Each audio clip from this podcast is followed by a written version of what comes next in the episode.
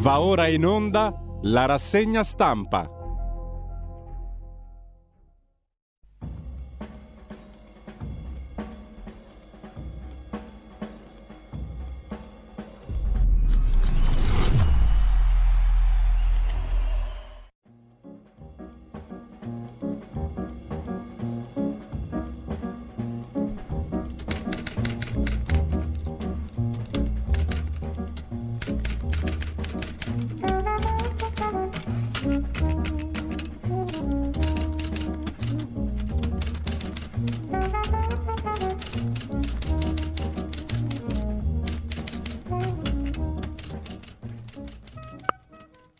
Cordiale buongiorno a tutte le ascoltatrici e a tutti gli ascoltatori da Giulio Cainarca e ben trovati all'appuntamento con la rassegna stampa. Martedì 6 febbraio sono le 7.30 in questo momento, radiolibertà.net, pagina Facebook di Radio Libertà per il palinsesto di giornata. Andiamo velocissimi perché alle 8.12 anticipiamo i tempi, avremo il diritto e rovescio, la rubrica che ci regala generosamente il direttore di Italia Oggi, Pierluigi Magnaschi, e alle ore 8.15 introdurremo lo speciale della mattinata, vale a dire una conversazione che abbiamo registrato ieri pomeriggio con il professor Giuseppe Sartori, uno dei più importanti neuropsichiatri forensi eh, d'Italia e del mondo, direi uno dei massimi esperti della materia, che ha fornito insieme a numerosi altri docenti universitari ed esperti e psicologi una consulenza di grandissimo interesse pubblico per la vicenda relativa alla strage di Erba. Lo ascolteremo dettagliatamente e poi avremo con noi eh, per discuterne ulteriormente, anche insieme a voi, eh, l'avvocato Fabio Schembri, uno dei difensori di Olindo Romano e Rosa Bazzi e Max Del Papa, il collega che ha fatto anche cronaca giudiziaria per tanti anni della sua carriera giornalistica. Il tutto a partire dalle 8.15 di stamattina, per cui andiamo velocissimi. L'agenzia ANSA si apre con il papà di Ilaria Salis eh, che ce l'ha col governo. Dal governo solo no, mia figlia resterà in cella. Ma Nordio e Tajani dicono nessuna interferenza nei meccanismi della giustizia ungherese. Sarebbe ben curioso che si protesta contro i governi che si ingeriscono nell'esercizio della giustizia e poi si chiede altrettanto in 2500 come mia figlia, dice Roberto Salis, figlio, eh, padre, chiedo scusa, di Ilaria. Ma il ministro Nordio ha detto servono prima i domiciliari in Ungheria. Interviene anche Elish Line, segretaria del PD, l'esecutivo si è mosso solo quando il mondo ha visto le catene e il guinzaglio. Amadeus sale sui trattori a Sanremo, giusta la protesta, li accolgo e gli agricoltori gli rispondono ci saremo.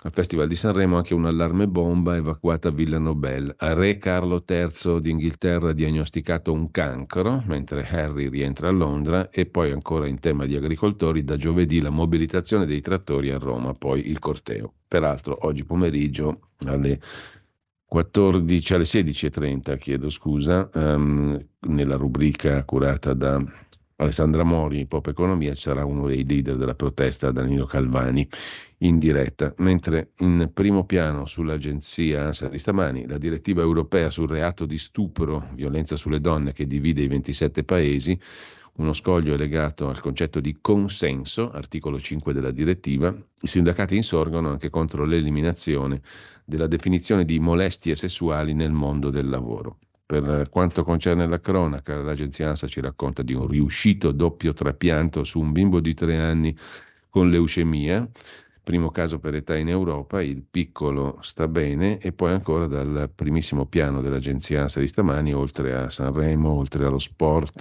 e allo speciale sul Medio Oriente, eh, il dorso di cronaca si apre con gli studenti che occupano le scuole e pagheranno i danni, lo dice il ministro dell'istruzione Valditara. Spese per pulizie, ripristino arredi e computer non pesino sulla collettività. Così il ministro dell'istruzione e del merito. Per quanto concerne la politica è intesa sul premierato, in caso di sfiducia si torna al voto, non scatta il premier di riserva. Soltanto in casi di malattia, morte o decadenza ci sarà il premier di riserva. Questo lo vedremo Dopo parla anche Kabir Bedi, ve lo ricorderete, Sandokan, Giorgia Meloni potrebbe essere la nuova perla di Labuan, dice l'attore indiano celeberrimo per aver interpretato appunto Sandokan. Intanto attenzione, Morire per Danzica, si diceva quando ci fu la catastrofe della seconda guerra mondiale, Polonia, l'avvertimento del ministro, prepararsi a una possibile guerra con la Russia. Il ministro della difesa polacco, Władysław Kosiniak-Kamysz, ha detto mi aspetto ogni scenario, tengo conto seriamente di quelli peggiori, sono già iniziati passi concreti contro la minaccia, prepararsi alla guerra con la Russia. Ma c'è un fatto di cronaca che in questo caso prendiamo dalla prima pagina della Prealpina, il quotidiano locale di Varese. A Varese, giusto appunto, accoltellata una professoressa, un diciassettenne accusato di tentato omicidio all'ENAIP, Istituto Professionale alle Porte di Varese. Ieri, avete sentito ieri con Giovanni Sallusti, il ministro dell'istruzione, che ha commentato a caldo la vicenda su Radio Libertà. Al primo giorno di rientro a scuola dopo due mesi di stage, uno studente di 17 anni, nell'atrio dell'ENAIP di Varese, appunto, ha estratto un coltello a serramanico e ha dato tre coltellate alla schiena a un insegnante, Sara Campiglio, 57enne, senza apparente motivo. La donna in ospedale, dopo una delicata operazione, non è in pericolo di vita. Gli agenti di polizia e la procura dei minori di Milano dovranno capire come un ragazzo problematico, ma che non aveva mai avuto comportamenti da bullo, sia diventato un potenziale assassino. Il giovane è stato arrestato per tentato omicidio ora al minorile al carcere Beccaria di Milano. Gli investigatori stanno verificando se nei giorni scorsi tra l'insegnante e lo studente ci sia stata tensione. Per accertarlo sentiranno anche il personale della scuola e i compagni di classe. Il diciassettenne poi è scappato, racconta ancora in pagina di cronaca, pagina 3, eh, la prealpina di Varese, i poliziotti accorsi alla scuola Enaip appunto eh, l'hanno trovato in cortile seduto sui gradini che portano all'ingresso della scuola. A loro il ragazzo ha mostrato i polsi come a dire ammanettatemi, evidentemente consapevole della gravità di quel che aveva appena fatto. Sangue e paura, appunto, ieri mattina alle 8 nell'Istituto Professionale delle ACLI, non lontano da Viale Europa, dove uno studente diciassettenne ha accoltellato per tre volte la professoressa Sara Campiglio, 57enne coordinatrice della scuola superiore, al lavoro all'ENAIP da molti anni l'aggressione nell'atrio quando stavano iniziando le lezioni, con gli altri studenti già in gran parte nelle aule. In maniera fulminea è accaduto il tutto, nessuna discussione, nessun diverbio, il ragazzo è arrivato di corsa, ha colpito la collega da dietro, ha dichiarato un'altra docente. La donna non si è resa conto quasi di quel che stava succedendo. La donna ferita è rimasta sempre cosciente, è stata soccorsa dagli altri professori, dal personale di segreteria e poi è stata portata all'ospedale di Circolo, al pronto soccorso. È stata operata, non è in pericolo di vita. Tre fendenti alla schiena. Il ragazzo aveva problemi, ma è incensurato e non era mai stato violento, scrive la prealpina. A proposito di ragazzi, sulla stampa c'è eh, l'allarme lanciato dal ministro della salute Orazio Schillaci sulle dipendenze da social. Sono un allarme. Piattaforme e scuole ci aiutino, chiede il ministro Schillaci. Si manifesta anche con la diffusione dei disturbi alimentari, questa dipendenza dai social media. Una strage silente. Dopo gli incidenti stradali è la prima causa di morte tra i giovani. I divieti in rete non hanno senso, dice ancora Schillaci, ma serve chiedere uno sforzo ai colossi del web. Propongo pop-up che allertino gli utenti quando l'uso dei social supera un certo tempo. Sarebbe utile se i marchi della moda scrivessero quando le immagini sono photoshoppate, dice il ministro.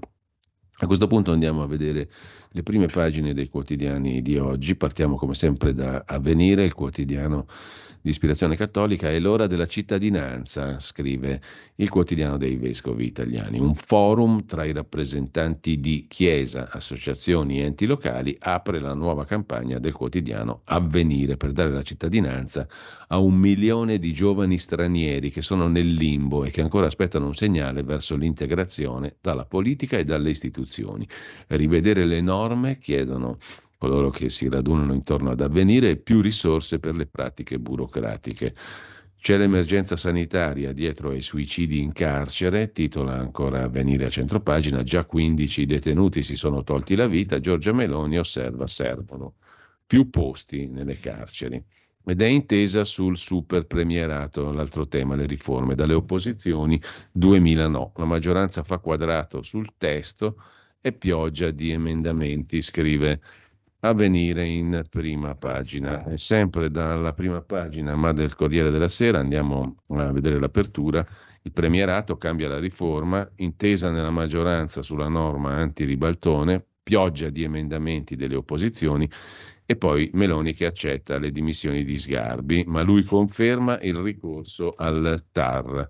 Cambia la riforma sul premierato, scrive il Corriere nel sommario, Trovata l'intesa nella maggioranza sulla norma anti-ribaltone, ma arriva una pioggia di emendamenti dall'opposizione. Soddisfatta la Premier Meloni che da Tokyo commenta così saranno i cittadini a decidere da chi devono essere governati. Questa è la madre di tutte le riforme. Accettate le dimissioni di Sgarbi. In taglio alto gli agricoltori verso Roma, dovete ascoltarci, Fiorello Amadeus li invitano al festival, il padre di Ilaria Salis deluso dal governo, solo no, e poi Qatargate, l'investigatore un investigatore esterna dubbi sull'attendibilità dell'europarlamentare italiano del PD Antonio Panzeri.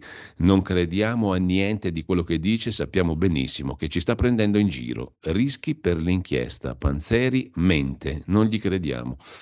La stretta del ministro Valditara sulla scuola, chi occupa pagherà i danni e le pulizie e, e i prof di sostegno che se ne vanno ogni 12 mesi. Capita al 60% degli alunni. I docenti di sostegno, compresi quelli in deroga sono saliti, ultimi dati 2022-23, a 220.204, ma cambiano per 6 alunni su 10, una girandola a scapito dell'anello debole. Re Carlo ha il cancro, shock in Gran Bretagna, e poi il premier israeliano Netanyahu dice serviranno mesi, addirittura anni, per eliminare i capi di Hamas. A chiudere il caffè di Massimo Gramellini che ammette che la storia della ragazza catanese di 13 anni stuprata dal branco sotto gli occhi del fidanzatino è scivolata troppo in fretta nelle retrovie della nostra attenzione per un motivo, perché i sette violentatori non sono giovanotti della Catania bene italiani, sono nordafricani e tutto questo, diciamo, ha indotto anche me, scrive Gramellini, a essere molto autocensorio, ad autocensurarmi,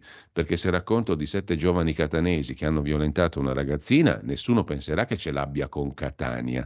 Ma se gli stupratori sono africani, il timore di alimentare il razzismo induce a ignorare, a tacere, a dare meno risalto alla notizia. Dal Corriere della Sera andiamo al fatto quotidiano. L'apertura è su Sgarbi. Dopo la campagna del fatto, le dimissioni, Sgarbi però si lega alla poltrona, ma Meloni vuole cacciarlo. Comica finale l'idea di una revoca in Consiglio dei Ministri. E poi Mediaset che chiede sconti e favori, naturalmente al governo, e l'ex compagno di Giorgia Meloni, Gianbruno, vuole un telegiornale, scrive il Fatto Quotidiano. Le richieste di Mediaset al governo Meloni per contrastare la concorrenza di Netflix e compagnia, cioè meno costi sulle serie e sui film italiani e zero sanzioni.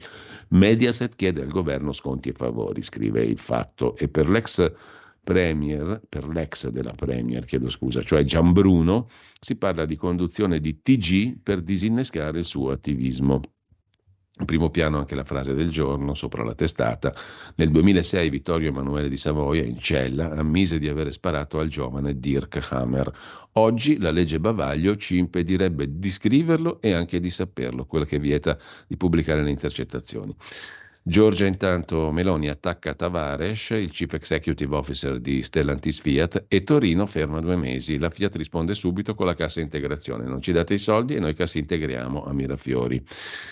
E sempre dalla prima pagina del Fatto Quotidiano, l'Ucraina è già fallita per guerra, costa 10 miliardi al mese e Zelensky caccia i suoi generali. Poi c'è Marco Travaglio, divisi si vince, che torna ad auspicare una alleanza PD 5 Stelle. Il giornale apre la sua prima pagina con la foto di Re Carlo che c'è il cancro, Londra annuncia shock e Sanremo che sale sui trattori. Amadeus li invita, la RAI frena, giovedì il presidio arriva a Roma, ma anche la Fiat che chiude Mirafiori e sfida il governo, cassa integrazione per gli operai. Cuore e portafogli, scrive Alessandro Sallusti, il direttore del giornale, battono altrove. Cari concittadini, non chiedete cosa il vostro paese può fare per voi, chiedete cosa potete fare voi per il paese, la celebre frase di John Fitzgerald Kennedy. Discorso di insediamento Casabianca gennaio 61 rimase scolpita nella memoria di tutti, ma non appartiene a un altro John, John Elkan. Ieri l'erede della dinastia Agnelli, che chiede al governo nuovi e massicci aiuti di Stato per produrre auto in Italia, ha annunciato un duro colpo per il paese. Due mesi di cassa integrazione, lavoratori a casa, paga lo Stato per i dipendenti dello storico stabilimento Mirafiori di Torino.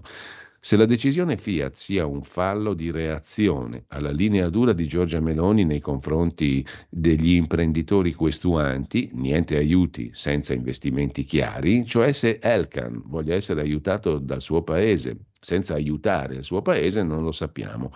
Probabilmente la vera domanda è ma siamo sicuri, scrive Sallusti, che questo top manager sia italiano o abbia a cuore i destini d'Italia? Ha tre nomi, John Philip Jacob, un cognome Elkan, non italici. È nato a New York, vive in giro per il mondo, è presidente di Stellantis, con capitale a maggioranza francese, guidata da un portoghese, l'amministratore delegato Carlo Tavares. Questo per dire che a occhio, scrive Sallusti, è da ingenui sperare che Elkan faccia spontaneamente qualcosa di utile per la sua azienda, ma anche per gli italiani più realistico ipotizzare che il suo cuore batta a favore dei francesi. Tutto legittimo, ma questo giustifica la riluttanza del governo a mettere mano al portafoglio, che è il nostro, per togliere le castagne dal fuoco a uno che si chiama fuori. Logica vorrebbe, conclude il direttore del giornale, che a fare le barricate contro la spoliazione fosse il sindacato in primis, ma evidentemente anche il cuore, il portafoglio della CGL di Maurizio Landini battono altrove.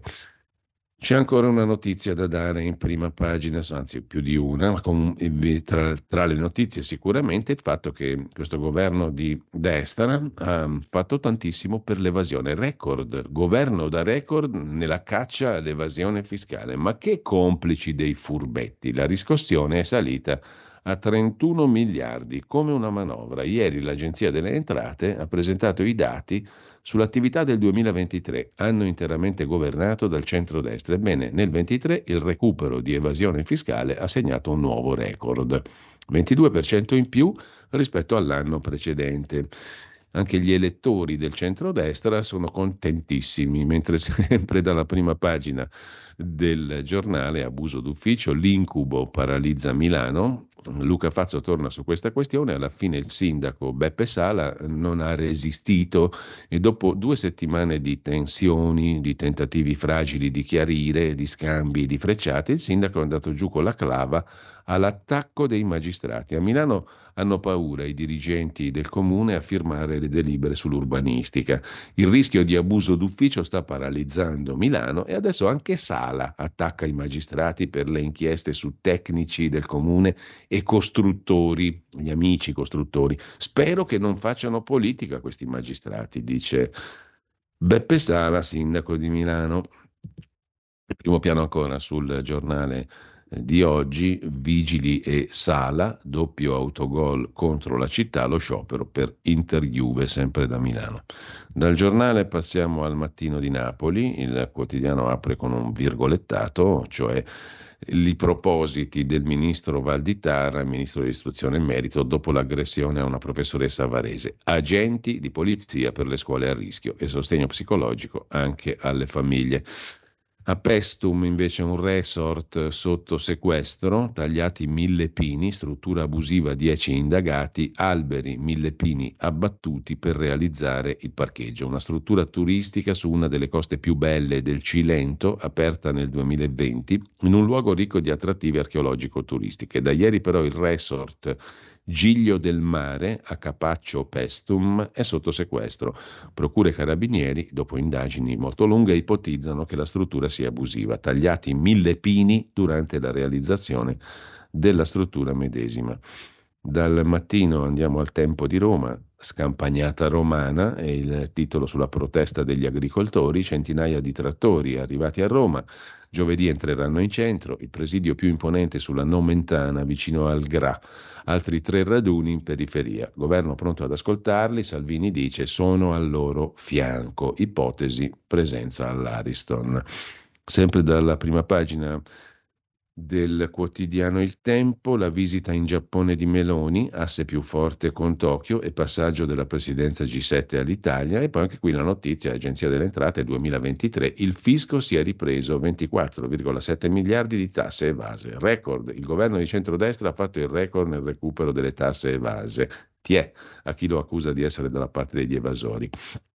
A Roma premiato chi occupa case popolari, il nuovo bando del comune incentiva gli abusivi, scrive il Tempo, dopo 12 anni nuovo bando del comune di Roma per assegnare case popolari. Novità, si incentivano gli abusivi, all'angolo gli onesti. Chi occupa illegalmente alloggio pubblico con ordinanza di sgombero potrà ottenere nella graduatoria un punteggio di priorità fino a 8 punti, pensa un po'.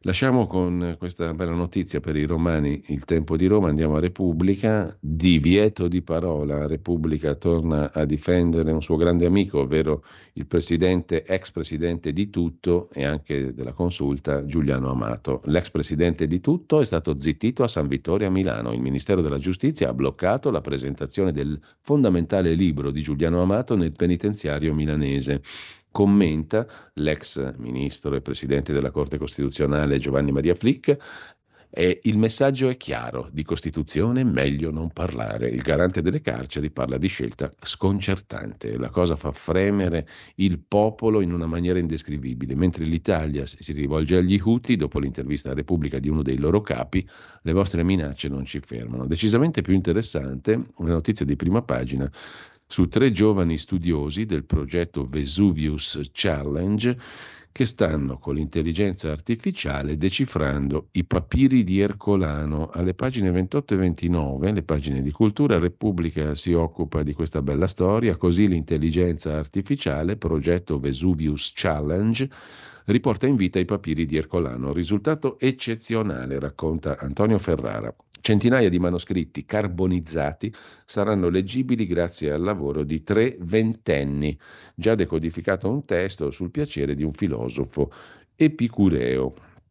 Ancora in prima pagina su Repubblica, i trattori che marciano su Roma e conquistano Sanremo.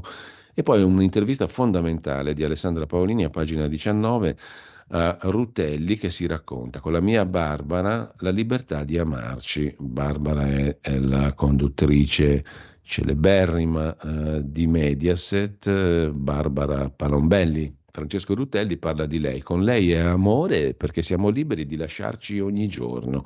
Prima di lei avevo avuto un sacco di fidanzate, con la E. L'ultima una militante radicale. Marco Pannella era ironico sulle coppie. L'intervista è davvero fondamentale da non perdere a pagina 19 di Repubblica. Con ciò lasciamo la prima pagina di Repubblica, Sofia Goggia, nuovo infortunio per la sciatrice bergamasca, stagione finita. E, ehm, andiamo a vedere la consorella di Repubblica per parte di Loggia, la stampa di Torino. La stampa mette in apertura un virgolettatone dal governo solo dei no, ma in cella Ilaria muore. A parlare Roberto Salis, papà di Ilaria, detenuta in Ungheria. Resteremo a Gaza per altri 50 anni, dice a Lucia Annunziata un colonnello israeliano, il colonnello Gabi Zibon.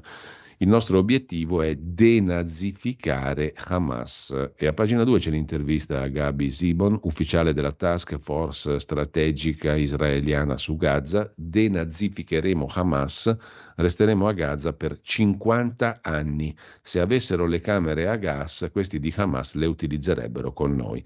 Non li abbiamo capiti, sono irrazionali. Il loro obiettivo è sterminarci. Dobbiamo distruggerli se vogliamo sopravvivere. Il colonnello Gabi Sibon ha guidato unità di elite in due guerre precedenti. Non indossa la divisa, ma è tornato in servizio assieme ai tre figli. Gabi Siboni si chiama, per essere precisi, il colonnello intervistato da Lucia Annunziata. I trattori assediano le grandi città, questo l'abbiamo visto. Elkan dice nessun piano di fusione con Renault o con altri. E poi il nuovo reddito di cittadinanza che punisce i fragili, secondo la sociologa Chiara Saraceno. La verità di Maurizio Belpietro mette in apertura il ricatto degli agnelli. Il governo va giù duro e parla di dichiarazioni bizzarre, quelle dell'amministratore delegato o chief executive officer della Fiat Tavares, pochi giorni dopo aver preteso incentivi per le proprie auto elettriche sotto minaccia di fermare gli impianti. Stellantis, l'ex Fiat, quel che ne rimane, passa ai fatti. Sospesa per sette settimane la produzione di Maserati e 500 a Mirafiori, operai in cassa integrazione a spese nostre, sottolinea la verità. Elkan smentisce la fusione con Renault, ma dai francesi un freddo no comment. Maurizio Belpietro di Spalla, autore dell'editoriale sugli immigrati e gli stupri, parlano i numeri, il nesso c'è, ma si vuole nascondere, come ammette Gramellini. Lockdown su misura invece per i finanziatori del PD, scrivono Francesco Borgonovo e Alessandro Rico a centropagina, nelle carte segrete dell'inchiesta sul sindaco di Bergamo Gori del PD, le pressioni delle aziende bergamasche sul Partito Democratico lautamente sovvenzionato. Prima volevano restare operative le aziende, poi dopo il forfè degli operai chiesero che venisse chiuso tutto. Claudio Antonelli si occupa di Confindustria, Veline e Veleni, sono quattro in lizza per succedere a Bonomi. Giuseppe Litturri, preciso come al solito, si dedica ai confortanti dati del PIL 2024. L'ufficio parlamentare di bilancio che non è mai stato tenero con la maggioranza, smentisce i gufi, non servirà la manovra correttiva. Carlo Cambi invece vede i trattori arrivare a Sanremo, addio Ferragnez, c'è stata finora tanta fuffa walk, ora finalmente al Festival di Sanremo un bagno di realtà. Chiude Marcello Veneziani in prima pagina sulla verità, niente da fare, continua l'accanimento terapeutico per tenere in vita il fascismo. Il quotidiano Libero apre la sua prima pagina con Amadeus sul trattore, lasciatelo zappare, inizia Sanremo e dopo aver detto basta politica, il conduttore invita sul palco gli agricoltori in rivolta. Cominciamo bene, scrive anche Libero, col commento del direttore Mario Secchi, non diteci che sono solo canzonette. Amadeus non è un artista con la testa fra le nuvole, ha i piedi ben piantati per terra. E quando afferma che la protesta degli agricoltori è giusta invitandoli sul palco a Sanremo, conferma di avere fiuto per il pop. Quel sentimento popolare, popolano, come diceva il vecchio Bossi, aggiungiamo noi, che è la fortuna e la fine di qualsiasi leader politico che è la fortuna e la fine. Sento levarsi una voce dal loggione. Amadeus non è un leader politico, ma certo che lo è, è un personaggio televisivo che orienta il gusto musicale, ha un ruolo politico di primo piano al quale può sottrarsi soltanto con il silenzio. Cioè questa è la politica, amici miei, ci spiega da par suo il direttore di Libero Mario Secchi. Per mestiere e per contratto egli deve parlare, egli con la E maiuscola, eh, deve parlare, dunque la lingua corre. E se dice che il palco è aperto alla protesta, parte la rumba politica, voilà. Un minuto dopo è decollato il rebus su chi dovrebbe rappresentare i contadini. Tal Danilo Calvani, che sentiremo appunto in diretta questo pomeriggio con Alessandra Mori a Pop Economia Rumore, già autonominatosi capo della massa motorizzata, si è autoinvitato, ma il suo profilo è quello di un forconizzato. E la RAI, per non finire schiacciata in rotativa, ha puntualizzato nessun contatto con gli agricoltori, eccetera, eccetera. Insomma, la questione è politica, non sono solo canzonette. Daniele Capezzone si occupa di Ellis Line, per la quale il nemico è sempre Giorgia Meloni, ma Conte la sta divorando. Alberto Busacca su Colombo e Capanna. A sinistra, in terza età, si torna duri e puri, scrive Libero in prima pagina. Le vecchie glorie di sinistra, tipo Mario Capanna, Furio Colombo, eccetera, giocano a fare i duri e puri. Capanna difende i blocchi stradali, Colombo usa la Salis contro la destra, insomma niente di nuovo. C'è anche Piero Sansonetti tra questi dinosauri del tempo che fu. Sempre dalla prima pagina di Libero, nuova sfida di Stellantis, lavoratori lasciati a casa, l'abbiamo visto, e poi dalla lotta all'evasione questo governo ha altro che amico dei furbi. Ha racimolato 4 miliardi e mezzo in più. Scuola selvaggia, tre coltellate alla prof all'ingresso di un istituto scolastico a Varese e poi l'intervista, la vediamo tra poco, alla ministra Eugenia Roccella, mai più in Italia migranti criminali Ora è possibile. In che senso? Il governo ha già cambiato le norme, dice la ministra Roccella, ministra per la famiglia, natalità e pari opportunità e deputato di Fratelli d'Italia. Il governo ha già cambiato le norme, agli stupratori minorenni di Catania va negato il permesso di soggiorno. Il nesso fra immigrati e violenze è evidente, ma per alcuni è pregiudizio anche solo applicare le leggi agli stranieri. Il messaggio è chiaro, lo straniero che commette violenza sulle donne non ha diritto a stare qui. Va negato a questi stupratori minorenni di Catania il permesso di soggiorno e il governo ha fatto norme in proposito. Anche a sinistra hanno votato per espellere gli stupratori. Con questo lasciamo anche libero e eh, adesso facciamo una piccola, piccolissima pausa musicale, un piccolo stop, sospendiamo per un attimo la condivisione delle nostre pagine e andiamo appunto ad ascoltare il primo brano musicale di oggi, che vi dico brevissimamente qual è, perché oggi siamo al 6 febbraio e il 6 febbraio 1760 veniva rappresentata per la prima volta al Teatro delle Dame a Roma con un cast tutto maschile, di castrati, eccetera, La buona figliuola, l'opera buffa di Niccolò Piccini. Ascoltiamo adesso un brano tratto da L'opera buffa dal primo atto. Stai ascoltando Radio Libertà. La tua voce libera, senza filtri né censura. La tua radio.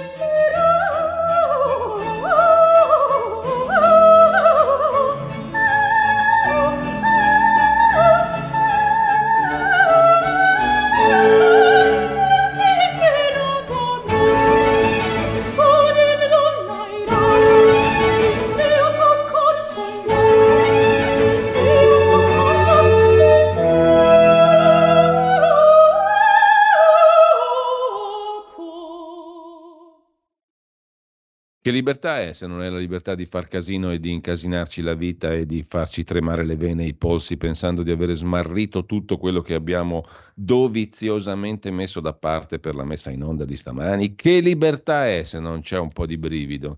E andiamo dunque a vedere anche Italia Oggi, la prima pagina di Italia Oggi si apre con l'intelligenza artificiale contro l'evasione. Tutto ok, per l'Unione Europea si potrà utilizzare l'intelligenza artificiale a fini fiscali, doganali e contro il riciclaggio del denaro sporco, senza le tutele previste nei sistemi ad alto rischio.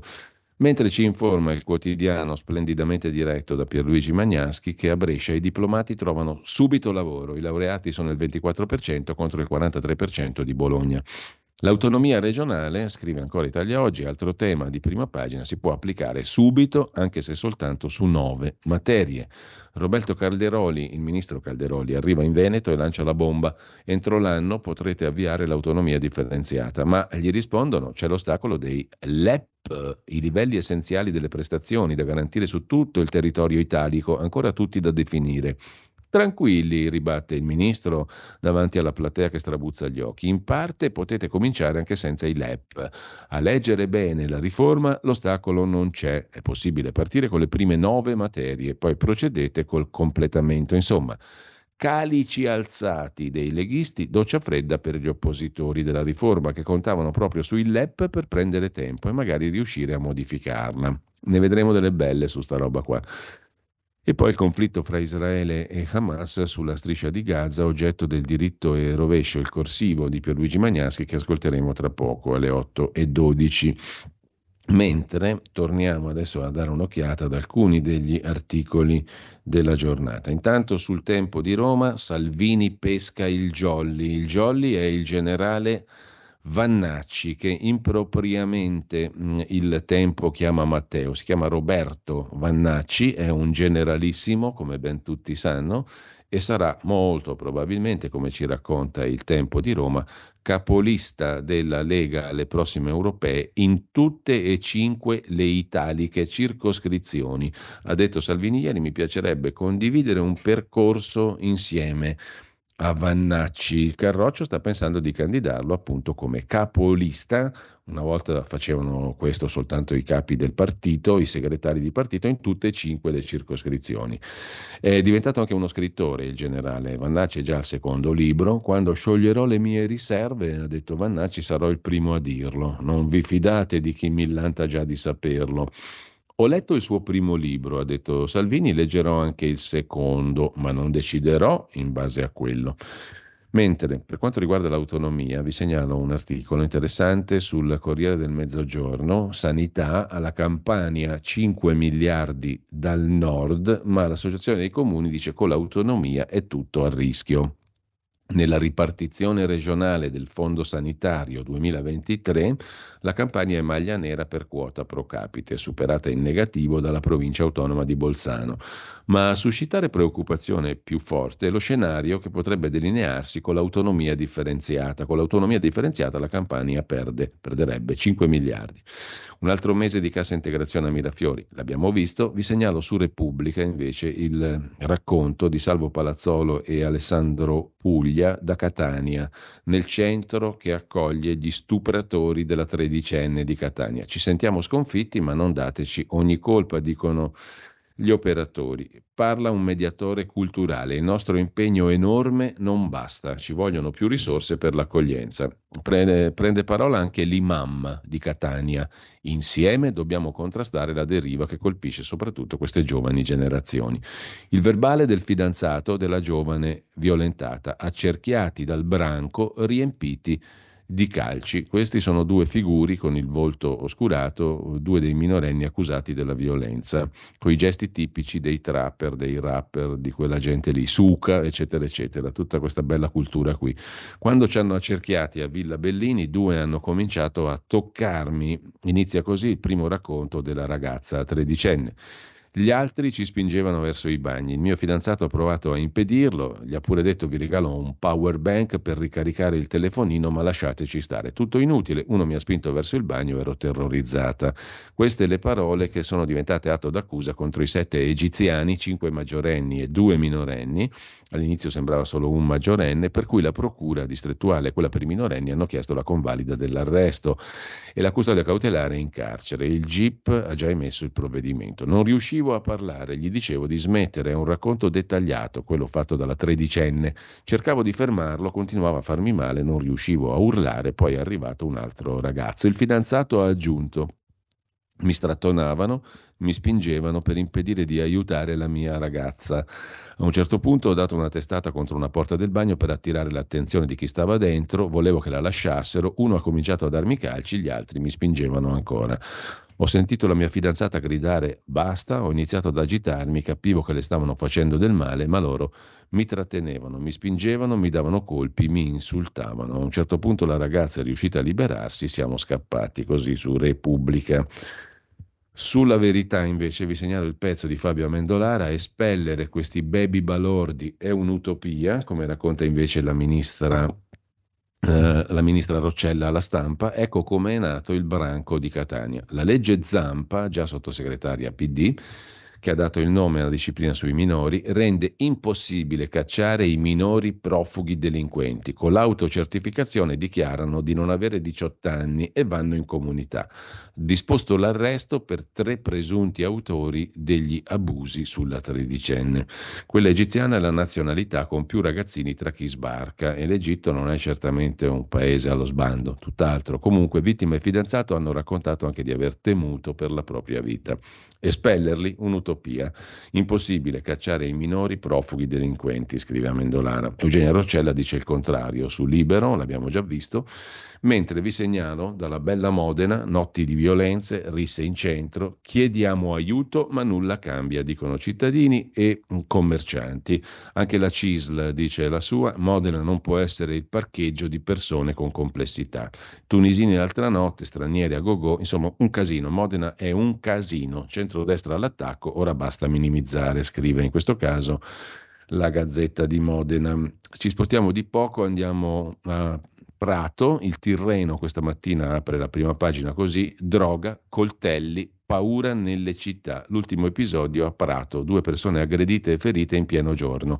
Aumentano i furti, eh, le rapine e i reati legati agli stupefacenti, scrive il Tirreno che dedica due pagine a questa questione, armato di coltello in centro, è uno straniero naturalmente, di giorno ferisce due passanti, forse un regolamento di conti nel mondo della droga, dietro la violenta aggressione in piazza Duomo a Prato, un episodio che diventa virale per un video sul web, fa esplodere la polemica politica a quattro mesi dalle amministrative. Ma è tutta la Toscana, scrive il Tirreno, che si conferma insicura, furti, rapine, omicidi e mafia.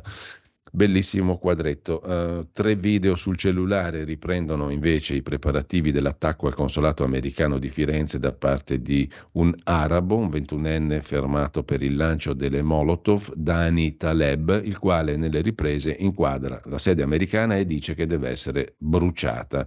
Tre video complicano la posizione di Dani Mohd Akam Taleb, giovane ventunenne finito a Solliciano con l'accusa di aver lanciato due bottiglie Molotov verso il consolato americano di Firenze. Facciamo in tempo a segnalare Gianmarco Centinaio, vicepresidente leghista del Senato sulla stampa, tanti no dai nostri alleati sugli agricoltori, ma se si vuole i soldi si trovano. Io sono pronto a ricevere gli agricoltori che andranno a Sanremo. Con questo ci fermiamo un attimo, ascoltiamo subito adesso il diritto e rovescio di eh, Pierluigi Magnaschi. Facciamo una piccola pausa musicale giusto per mettere poi in onda, ma li presentiamo prima eh, insieme ai nostri due ospiti, l'avvocato Fabio Schembri e il collega Max Del Papa, poi ascolteremo insieme a loro eh, l'intervista al professor Giuseppe Sartori relativamente alla questione della strage di Erba.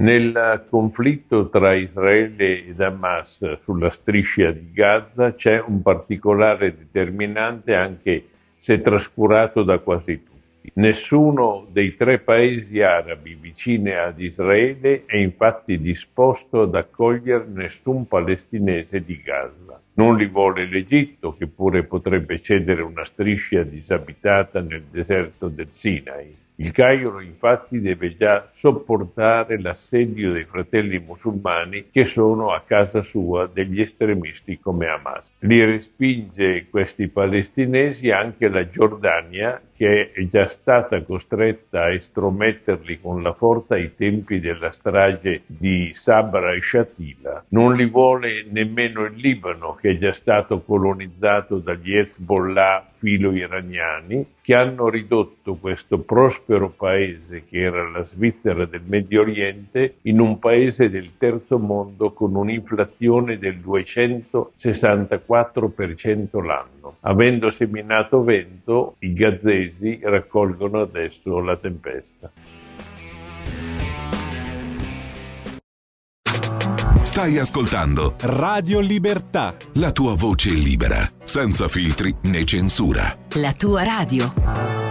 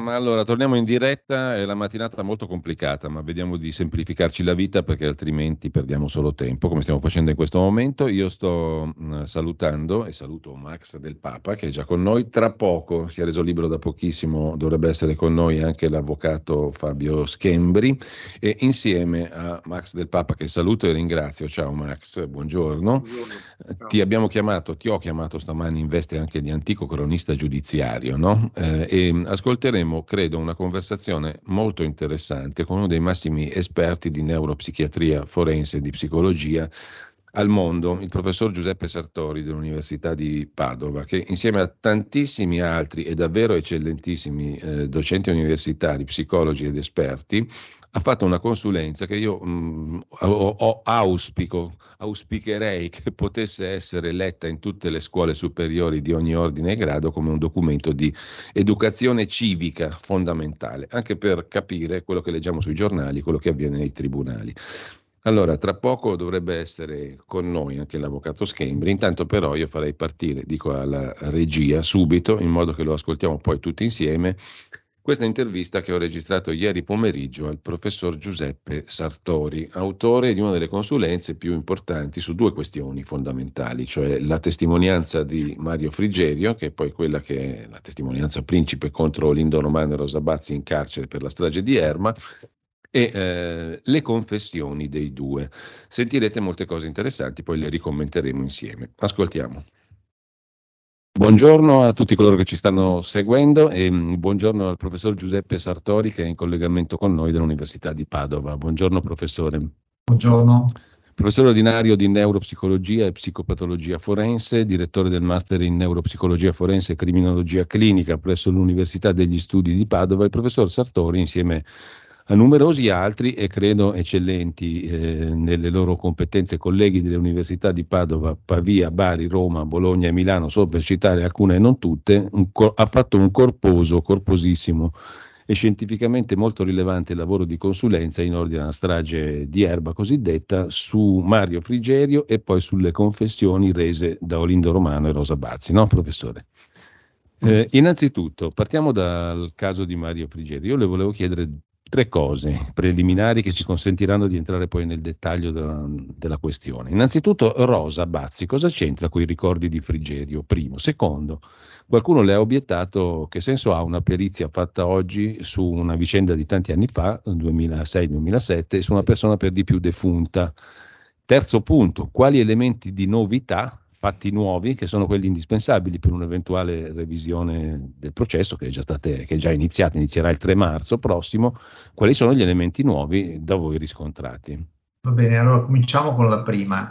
Cosa c'entra Rosa Bazzi con le dichiarazioni di Frigerio? Non c'entra nulla, perché eh, Frigerio eh, non eh, dice sostanzialmente nulla se non aggressioni subite da Olindo, come vedremo poi queste dichiarazioni in cui coinvolge Olindo sono tardive, vengono, emergono a distanza di tempo, eh, ma di Rosa Bazzi mai parla. Lui non ha mai detto che è stato aggredito da due persone.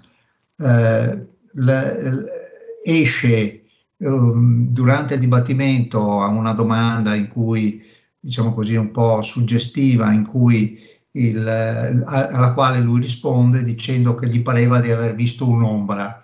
Ovviamente l'ombra sarebbe stata quella di, di, di, di Rosa, Rosa. però chiaramente non, non, non, non dice mai spontaneamente, eh, non fa mai spontaneamente il nome di, né di una donna né di una seconda persona né tantomeno di Rosa Bazzi. Al contrario, Rosa Bazzi nella sua fra virgolette, confessione, riferisce che ha aggredito anche lei. Eh, eh Frigerio. Eh, quindi mm. la seconda domanda era, riferi- era che cosa... Che senso ha una perizia oggi? fare un accertamento su una persona che nel frattempo è morta. Allora, innanzitutto dal punto di vista legale questo viene fatto ogni giorno. Cioè sono nei tribunali italiani tutti i procedimenti di annullamento dei testamenti in cui il testatore, cioè colui che ha fatto il testamento, è nel frattempo deceduto e quello che viene fatto è una ricostruzione a posteriori dello stato di mente, in questo caso di colui che ha fatto il testamento. Eh, l'operazione che noi abbiamo fatto è stata la ricostruzione dello stato di mente del testimone. Però eh, rispetto a un caso com, come quello del testamento, noi qui siamo stati particolarmente fortunati perché eh, abbiamo delle registrazioni in diretta. Ricordiamoci che Frigerio aveva delle cimici letto, eh, al letto dell'ospedale che ci hanno permesso di ricostruire esattamente quello che è successo in quella stanza e quindi ricostruire ad esempio eh, che il frige, se il Frigerio si ricordava che, che aveva mangiato o che cosa aveva mangiato poco un quarto d'ora prima, cose di questo tipo. Quindi le valutazioni sul frigerio sono assolutamente, diciamo così, di prima mano, sì. non solo possibili, ma scientificamente fondate di quanto sarebbero state con frigerio eh, vivente perché sono state interamente fatte sulle intercettazioni ambientali. Ecco appunto, e allora la terza questione, eh, quali sono gli elementi nuovi tecnicamente che sono emersi dalla vostra consulenza rispetto ecco, alle tre sentenze? Prima di parlare di quali sono gli elementi nuovi, forse è il caso di spendere due parole sul che cosa è un elemento nuovo. Sì, allora, certo. Gli elementi nuovi sono ovviamente le, eh, delle nuove prove, tipo ad esempio un nuovo testimone che arriva che non era stato sentito, però, cosa molto importante, sono nuovi metodi scientifici non disponibili all'epoca. Allora, se noi mettiamo assieme tutte queste informazioni, il, la nostra consulenza si poggia su tantissime prove nuove. Ad esempio, non era noto all'epoca che eh, quando si fanno delle analisi delle intercettazioni non si può basarsi solo tras- su un trascrittore, perché soprattutto nel caso delle eh, diciamo così, eh, intercettazioni di parlato degradato, parlato che non si capisce bene, come nel nostro caso, eh, è, molto impo- è, molto influente, cioè praticamente la trascrizione viene influenzata dall'ipotesi di, che ha in testa chi trascrive.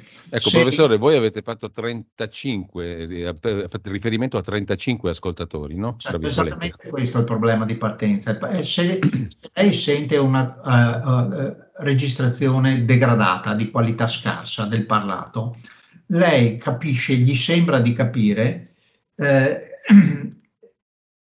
base all'ipotesi che lei ha in testa. Si capisce pane se pensa che la conversazione sia di cucina se, e lei capisce pa- cane se pensa che sia di animali. Quindi eh, è fondamentale che eh, il, il, trascrittore sia eh, neutro, non conosca il contenuto della con- conversazione, uno, e due, siano in tanti perché quando il parlato è degradato uno capisce una cosa, l'altro capisce un'altra e quindi è inaffidabile eh, il, la trascrizione, a meno che non ci sia la concordanza fra, fra le persone, cioè tutti sentono cane, per esempio. No?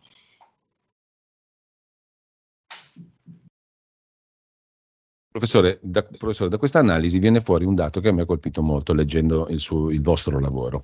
L'ascolto di queste intercettazioni ambientali ehm, durante la degenza ospedaliera di Mario Frigerio evidenzia difformità eh, marcate, palesi rispetto alle trascrizioni ufficiali e da qui saltano fuori alcuni elementi nuovi. Uno che mi ha colpito, ma poi lascio subito a lei la parola, professore, è questo. No? Per esempio, il 2 gennaio 2007 Ricordiamoci che Frigerio viene ascoltato il 15 dicembre e poi il 20 di dicembre dal luogotenente Gallorini, successivamente dai pubblici ministeri, infine il 2 gennaio che è, data, è la data data scontata da tutti come quella dell'identificazione ufficiale da parte di Frigerio del suo aggressore in Olindo Romano. Ebbene, la, uh, l'ascolto diciamo, di, queste, di, queste, intercettazioni porta a concludere che anche il 2 gennaio, nonostante Frigerio faccia il nome di Olindo, per fattezze, per sembianze, descrive uno sconosciuto, no? Certamente. E eh, questo cosa significa dal punto di vista clinico? Significa, significa, che praticamente la parola Olindo è appiccicata, tra virgolette, ad una descrizione di sconosciuto. Per cui Olindo, che non è olivastro, non può essere un Olindo olivastro, come, come si osserva nel 2 di, nell'intercettazione del 2 gennaio. In pratica quelle cose su, che noi abbiamo scoperto, scovato nelle intercettazioni, eh, dimostrano che anche dopo che lui ha detto il nome Olindo, continua a descriverlo come se fosse l'originario sconosciuto con pelle olivastra.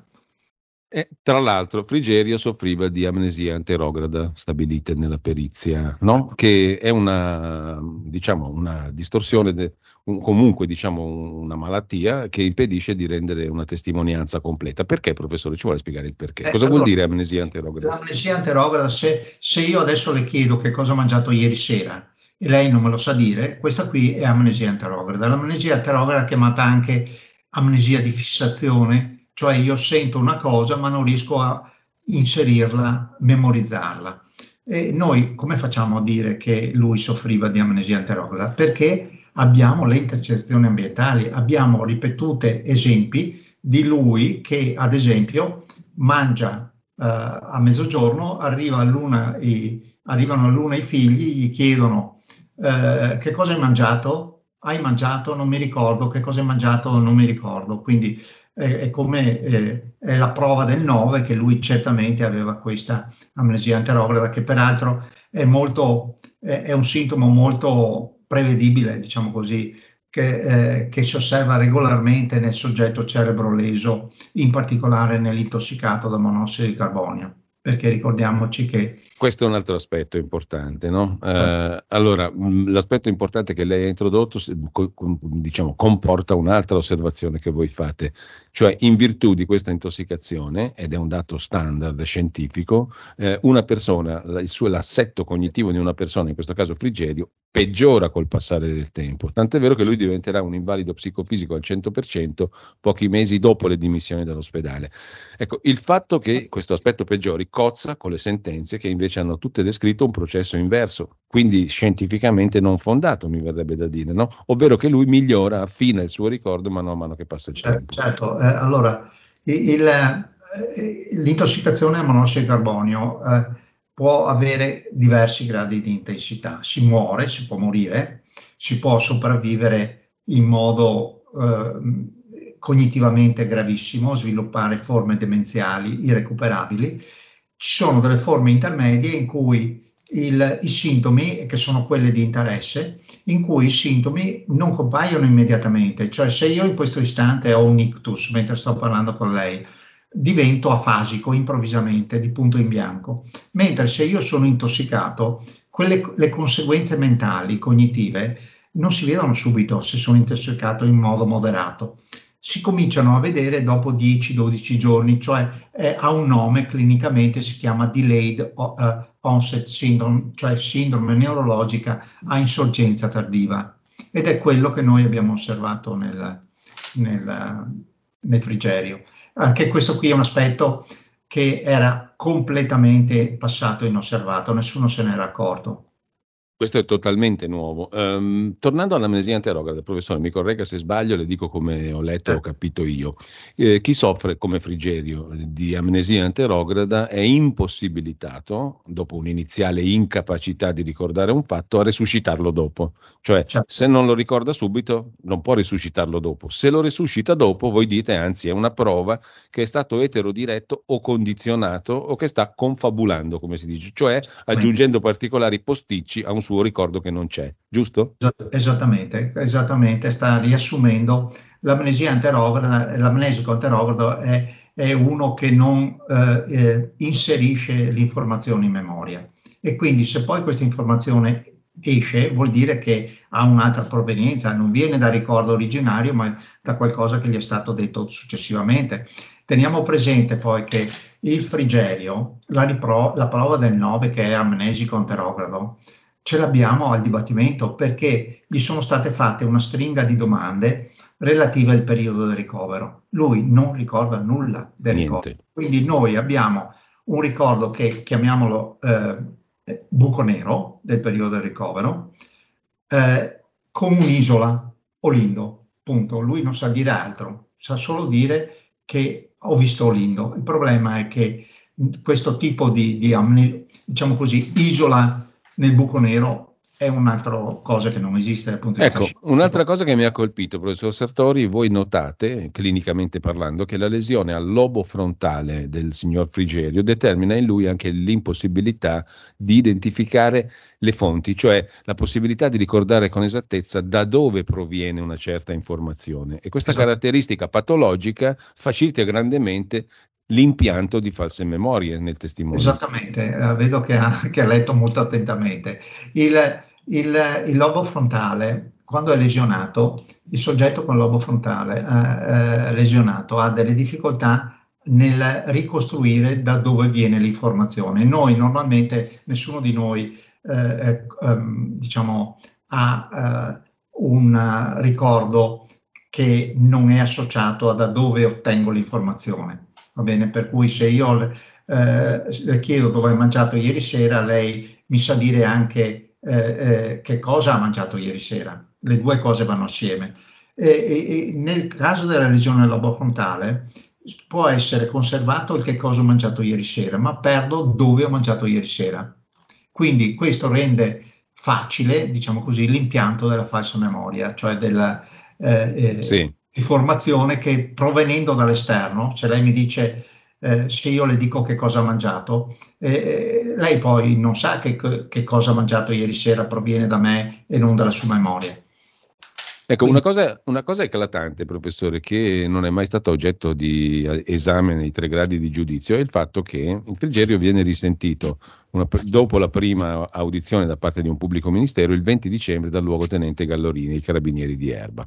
Eh, viene sentito e in quell'occasione il luogotenente gli fa nove volte il nome di Olindo, ma in tribunale dirà non gli ho mai fatto il nome di Olindo, che è una cosa totalmente falsa ascoltando, ascoltando l'interrogatorio. Ebbene, su, questa, su, questo episodio, su questa data del 20 dicembre, colloquio Gallorini-Frigerio, voi notate che il Frigerio viene sentito con tecniche di intervista che oggi sono censurate. Io pensavo che lo fossero da sempre, dato che erano così, in maniera così eclatantemente, diciamo, suggestive. Comunque, oggi censurate per un soggetto in quelle condizioni vulnerabili. E voi contate addirittura in questo colloquio di 60 minuti, poco più, 300 domande sconsigliate eh, nel complesso per Frigerio, 142 solo da Gallorini il 20 dicembre, chiedo scusa, cioè 142 il 20 dicembre, cioè una ogni 30 secondi.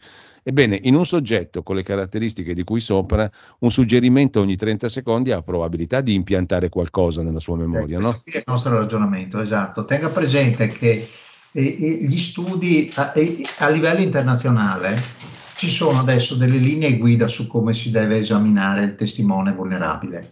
Eh, ma non c'erano all'epoca eh, e eh, la sensibilità, eh, l'esigenza di mettere a punto queste nuove tecniche deriva dal fatto che si è constatato eh, che eh, ci sono state tantissime false confessioni. Ci sono gli studi effettuati su 350 soggetti innocenti originariamente condannati. Mm-hmm che hanno permesso di analizzare retrospettivamente come mai questi qui erano stati condannati e si scopre che il 25% di questi eh, innocenti prima condannati avevano falsamente confessato. Quindi a seguito di questa osservazione si è cercato di chiedersi ma come mai questi qua eh, eh confessano delle cose che non hanno fatto e si è scoperto che eh, tantissimi confessavano a causa di queste modalità di interrogatorio che oggi sono sta, appunto sconsigliate, per cui ci sono queste linee guida, ma sono tutte informazioni certe che sono state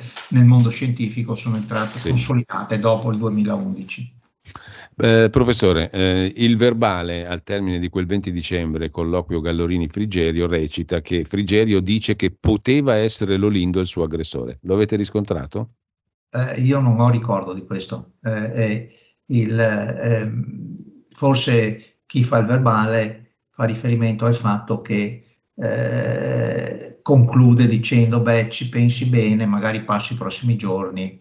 Però di sicuro non pronuncia mai il nome Olindo, il signor no, Dice mai no fino al 2 gennaio, con il caveat di cui sopra, cioè che nonostante tutto continua a descrivere una persona sconosciuta. Quindi, non conclusione. Olindo sconosciuto e Olivastro. Mm. Conclusione, voi dite l'unica dichiarazione. non solo Olindo sconosciuto e Olivastro, ma anche con l'attaccatura dei capelli bassa. E non sì, esatto. E fa anche il gesto in un, in un, interrog- in un interrogatorio della, del, sulla fronte no? per indicare il cappello, ah, esatto. l'attaccatura bassa.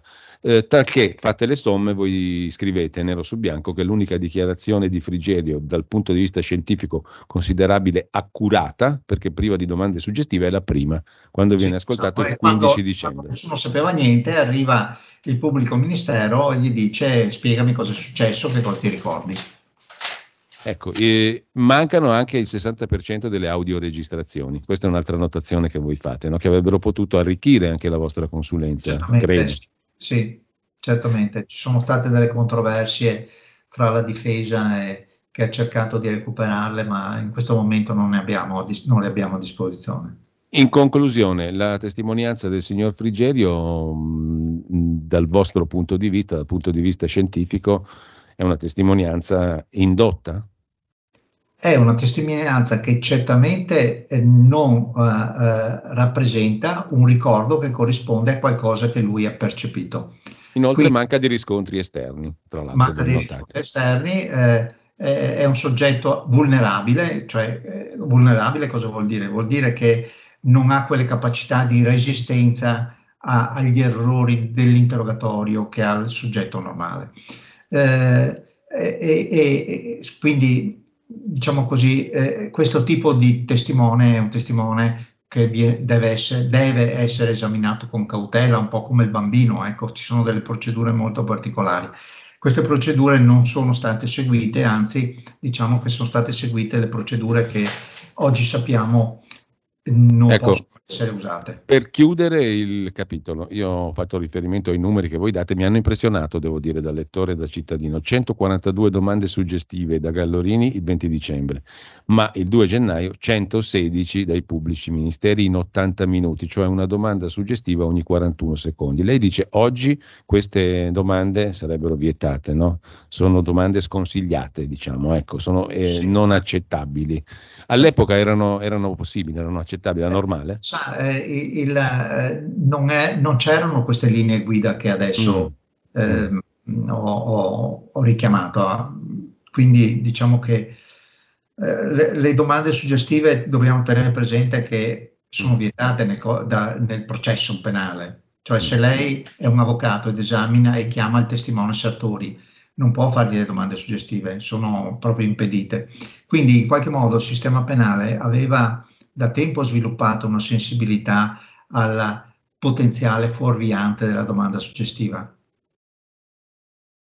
Professore, ehm, veniamo all'altro capitolo. Qua mh, devo dire che mi pare da, da, da, dal punto di vista anche giuridico che nonostante lei sottolinei correttamente che queste tecniche sono tra virgolette sconsigliate solo dal 2011 in avanti, però questo comunque è un fatto nuovo perché se queste tecniche sconsigliate sono tali da ingenerare in un testimone chiave un falso ricordo, è evidente che il suo falso ricordo alla luce delle moderne cognizioni scientifiche è da considerarsi falso no? Mm, questo certo. mi sembra evidente, quindi anche questo è un elemento di novità.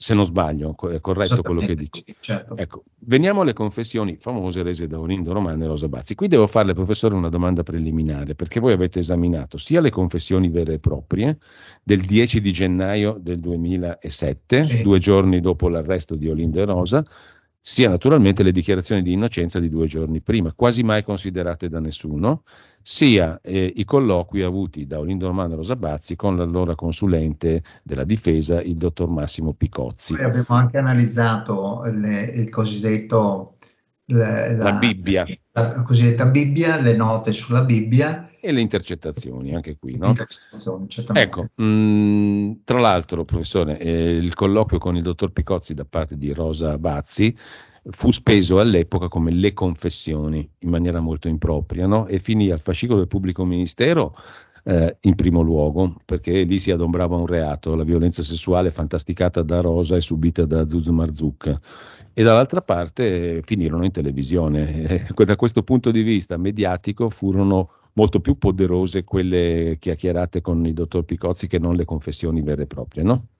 Sì, certo, però tra l'altro queste confessioni di Rosa contengono delle, delle diciamo così, confabulazioni eh, che, che, vanno oltre a, alla questione lei, a cui lei si riferiva. Per esempio Rosa dice che il, ha accoltellato Lindo al, al McDonald's e anche ferito accoltellando Azuzzo, per cui insomma eh, c'è, c'è un, una quantità di, di, di confabulazioni elevata. Mm. Sta di fatto che per moltissimi cittadini italiani quelle erano le confessioni e non lo erano in primo luogo. Certo. Poi, poi, ci arriveremo, però quello che voi notate, eh, do, traendo la sintesi dell'analisi delle confessioni di, di Olindo e Rosa, è che queste due persone assommano in sé tutti i fattori, voi scrivete, che predispongono alle false confessioni, fattori interni e fattori esterni. No? Certamente.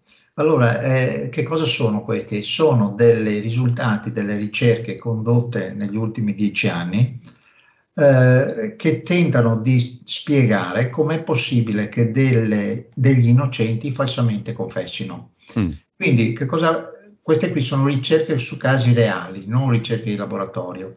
Quindi sono delle ricerche che prendono dei, dei falsi confessori certi e cominciano ad analizzarne i fattori eh, è un po' come dire eh, eh, quali sono i fattori che provano, provocano l'infarto. Quindi la ricerca medica dice che chi è obeso, chi ha il colesterolo elevato, chi ha la pressione elevata e chi fa una vita sedentaria ha eh, x volte, eh, ha molta probabilità di avere un infarto rispetto a quelli che non ce l'hanno, la stessa cosa più o meno.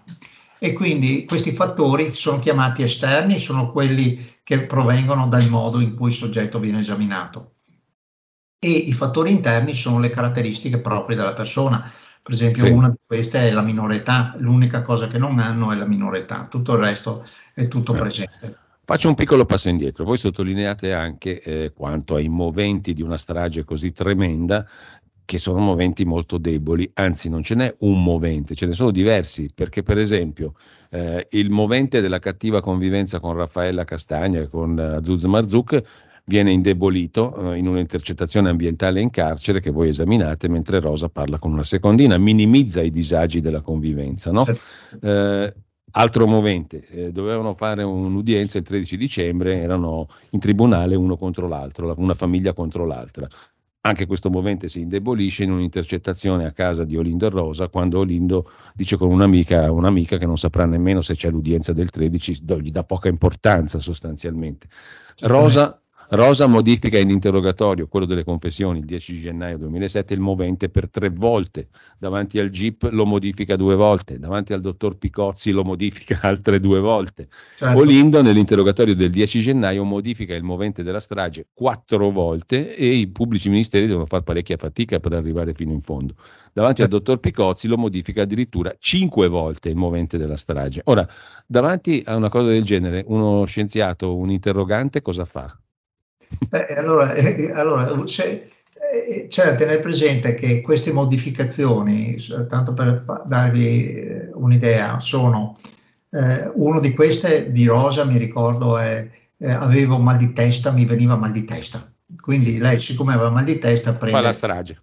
Fa la strage. E quindi queste, questi moventi sono estremamente variabili, tra l'altro, nel giro di, poco, di, pochi, di pochi minuti eh, e quindi eh, sono a nostro avviso una dimostrazione che il racconto non è genuino perché eh, se io le chiedo mi racconti cosa fa, dove è andato a cena ieri sera, lei dice sono andato, mi sono trovato con mio, mio amico Antonio. Eh, come mai sei, ti sei trovato con Antonio? Perché doveva darmi delle carte, che sarebbe il movente. Quindi lei si incontra con l'amico Antonio perché questo deve dare delle carte. Non è che questo movente nel soggetto che ricorda correttamente cambi nel giro di un quarto d'ora, capisci? Non esiste questo fenomeno. Certo. Eh, veniamo agli, alle questioni, diciamo, ai profili, ai fattori interni di cui parlava prima, professore, e facciamo qualche esempio, giusto per capire cosa significa avere dei fattori interni che predispongono alle false confessioni. Voi notate, per esempio, che Olindo eh, ha una um, tendenza a essere molto credulone, per dirla in maniera non scientifica, no? E certo. una percezione di autoefficacia, cioè si reputa capace di fare delle cose, molto bassa, ha una, sì. una scarsa autostima, diciamo. Questo, queste, questi due aspetti, allora, credo eh, eh, in termini un po' più, diciamo così, di, eh, di, di, del frequentatore di internet sarebbero le fake news, no? Lui sì. crede sostanzialmente a tutte le sciocchezze che girano. Eh, cosa molto importante, perché questo c'entra? Perché lui credeva alla famosa cella matrimoniale. Oppure allora, se parli la pena è ridotta. Oppure se parli la pena ridotta. Oppure, oppure se parli dividete per due la pena se, o per tre. Se confessate tutti e due, dividete tutti e due per due, capisce? Cose che se io prendo, se io penso eh, la cella matrimoniale, prendiamo mille persone che troviamo per strada, gli chiediamo se esiste la cella matrimoniale, eh, penso che non ce ne sia nessuna di queste mille che dice che esiste, no? Quindi giusto per dire la ra- rarità della, de- delle credenze, de- della estranezza delle cre- credenze di Olindo. Eh, Olindo poi, a- appunto, oltre a questo, l'autefficacia è la capacità di gestire in proprio. Teniamo presente che loro avevano fiducia nei carabinieri. Certo. Nelle intercettazioni dicono, ma eh, fondamentalmente bisogna collaborare perché eh, non avevano assolutamente compreso di essere nell'occhio del mirino in sostanza. Certo. Questo um, ha un'idea del... E poi, altro aspetto di Olindo, voi dite una personalità dipendente, in questo caso dalla certo. moglie, e viceversa però, perché la cosa vale per tutti e due. Allora mi viene da dire, professore, per forza che hanno arrestato anche lei, perché se non avessero arrestato lei non avrebbe mai confessato di suo. E questo è quasi sicuro, è quasi sicuro questo, e soprattutto eh, avevano bisogno di due, eh, dal punto di vista lui dice io ho parlato per vedere mia moglie poco da fare non la vedevo da due giorni e qualsiasi ma condizione iniziava anche perché lui dopo che il PM gli dice ma insomma eh, cosa deve dirmi? Ah niente, praticamente vi ho chiamato perché volevo vedere mia moglie, questo qui è il concetto. Quanto a Rosa, voi avete certificato in lei un ritardo mentale, una disabilità intellettiva e questa cosa significa propensione a farsi confessioni. C'è un legame fra le due cose. Assolutamente, e questo qui è uno stato è molto studiato dal punto di vista scientifico. I, I, soggetti con ritardo mentale, disabilità intellettiva, confessano molto più facilmente perché, allora, innanzitutto, questo qui è un aspetto completamente nuovo. Durante il processo non è mai stato fatto un accertamento dello stato mentale della, dei due, in particolare di Rosa, nonostante la difesa abbia chiesto più volte questi approfondimenti. Eh, e quindi eh, per la prima volta abbiamo misurato il quoziente intellettivo. La disabilità intellettiva, il cosiddetto ritardo mentale, eh, è, è, una valutazione di tipo quantitativo, ci sono dei veri e propri test e servono anche per esempio all'INPS per decidere quando dare una invalidità o no. Non è che uno eh, dia una etichetta di disabilità intellettiva con delle conseguenze economiche eh, notevoli eh, in base a una conversazione, un colloquio clinico, si fanno dei appositi test, cosa che noi abbiamo fatto. E il risultato è un quoziente intellettivo eh, in un netto intervallo, un netto intervallo di punteggi che, che, è indicativo di disabilità intellettiva lieve. Del resto, basta semplicemente pensare senza scomodare gli aspetti tecnici che lei non sapeva dire la sua data di nascita. Quando certo. è stata interrogata davanti al GIP ha sbagliato la data di nascita e il GIP ci ha messo una pagina di trascrizioni per farsi dire la data di nascita giusta. Alla fine ha dovuto dirla lui e lei ha detto sì, è quella. Quanti secondi ci sono in un minuto? Cinque. Esatto. Um, e poi alla fine lei dice è vero, è vero, è vero, ditemi cosa devo dire, vi dico di sì, eh, che equivale a quello che dice Olindo, che alla fine del discorso di un interrogatorio dice metta quello che vuole. Certo. Quindi non conta ciò che è il contenuto, conta cavarsela da lì e ottenere il risultato, cioè tornare insieme, vedersi. Esattamente, precisamente. Eh, voi fate un'altra osservazione, la progettazione di una strage così terribile e di un alibi presumibilmente complesso è del tutto incompatibile con l'assetto psichico di queste due persone.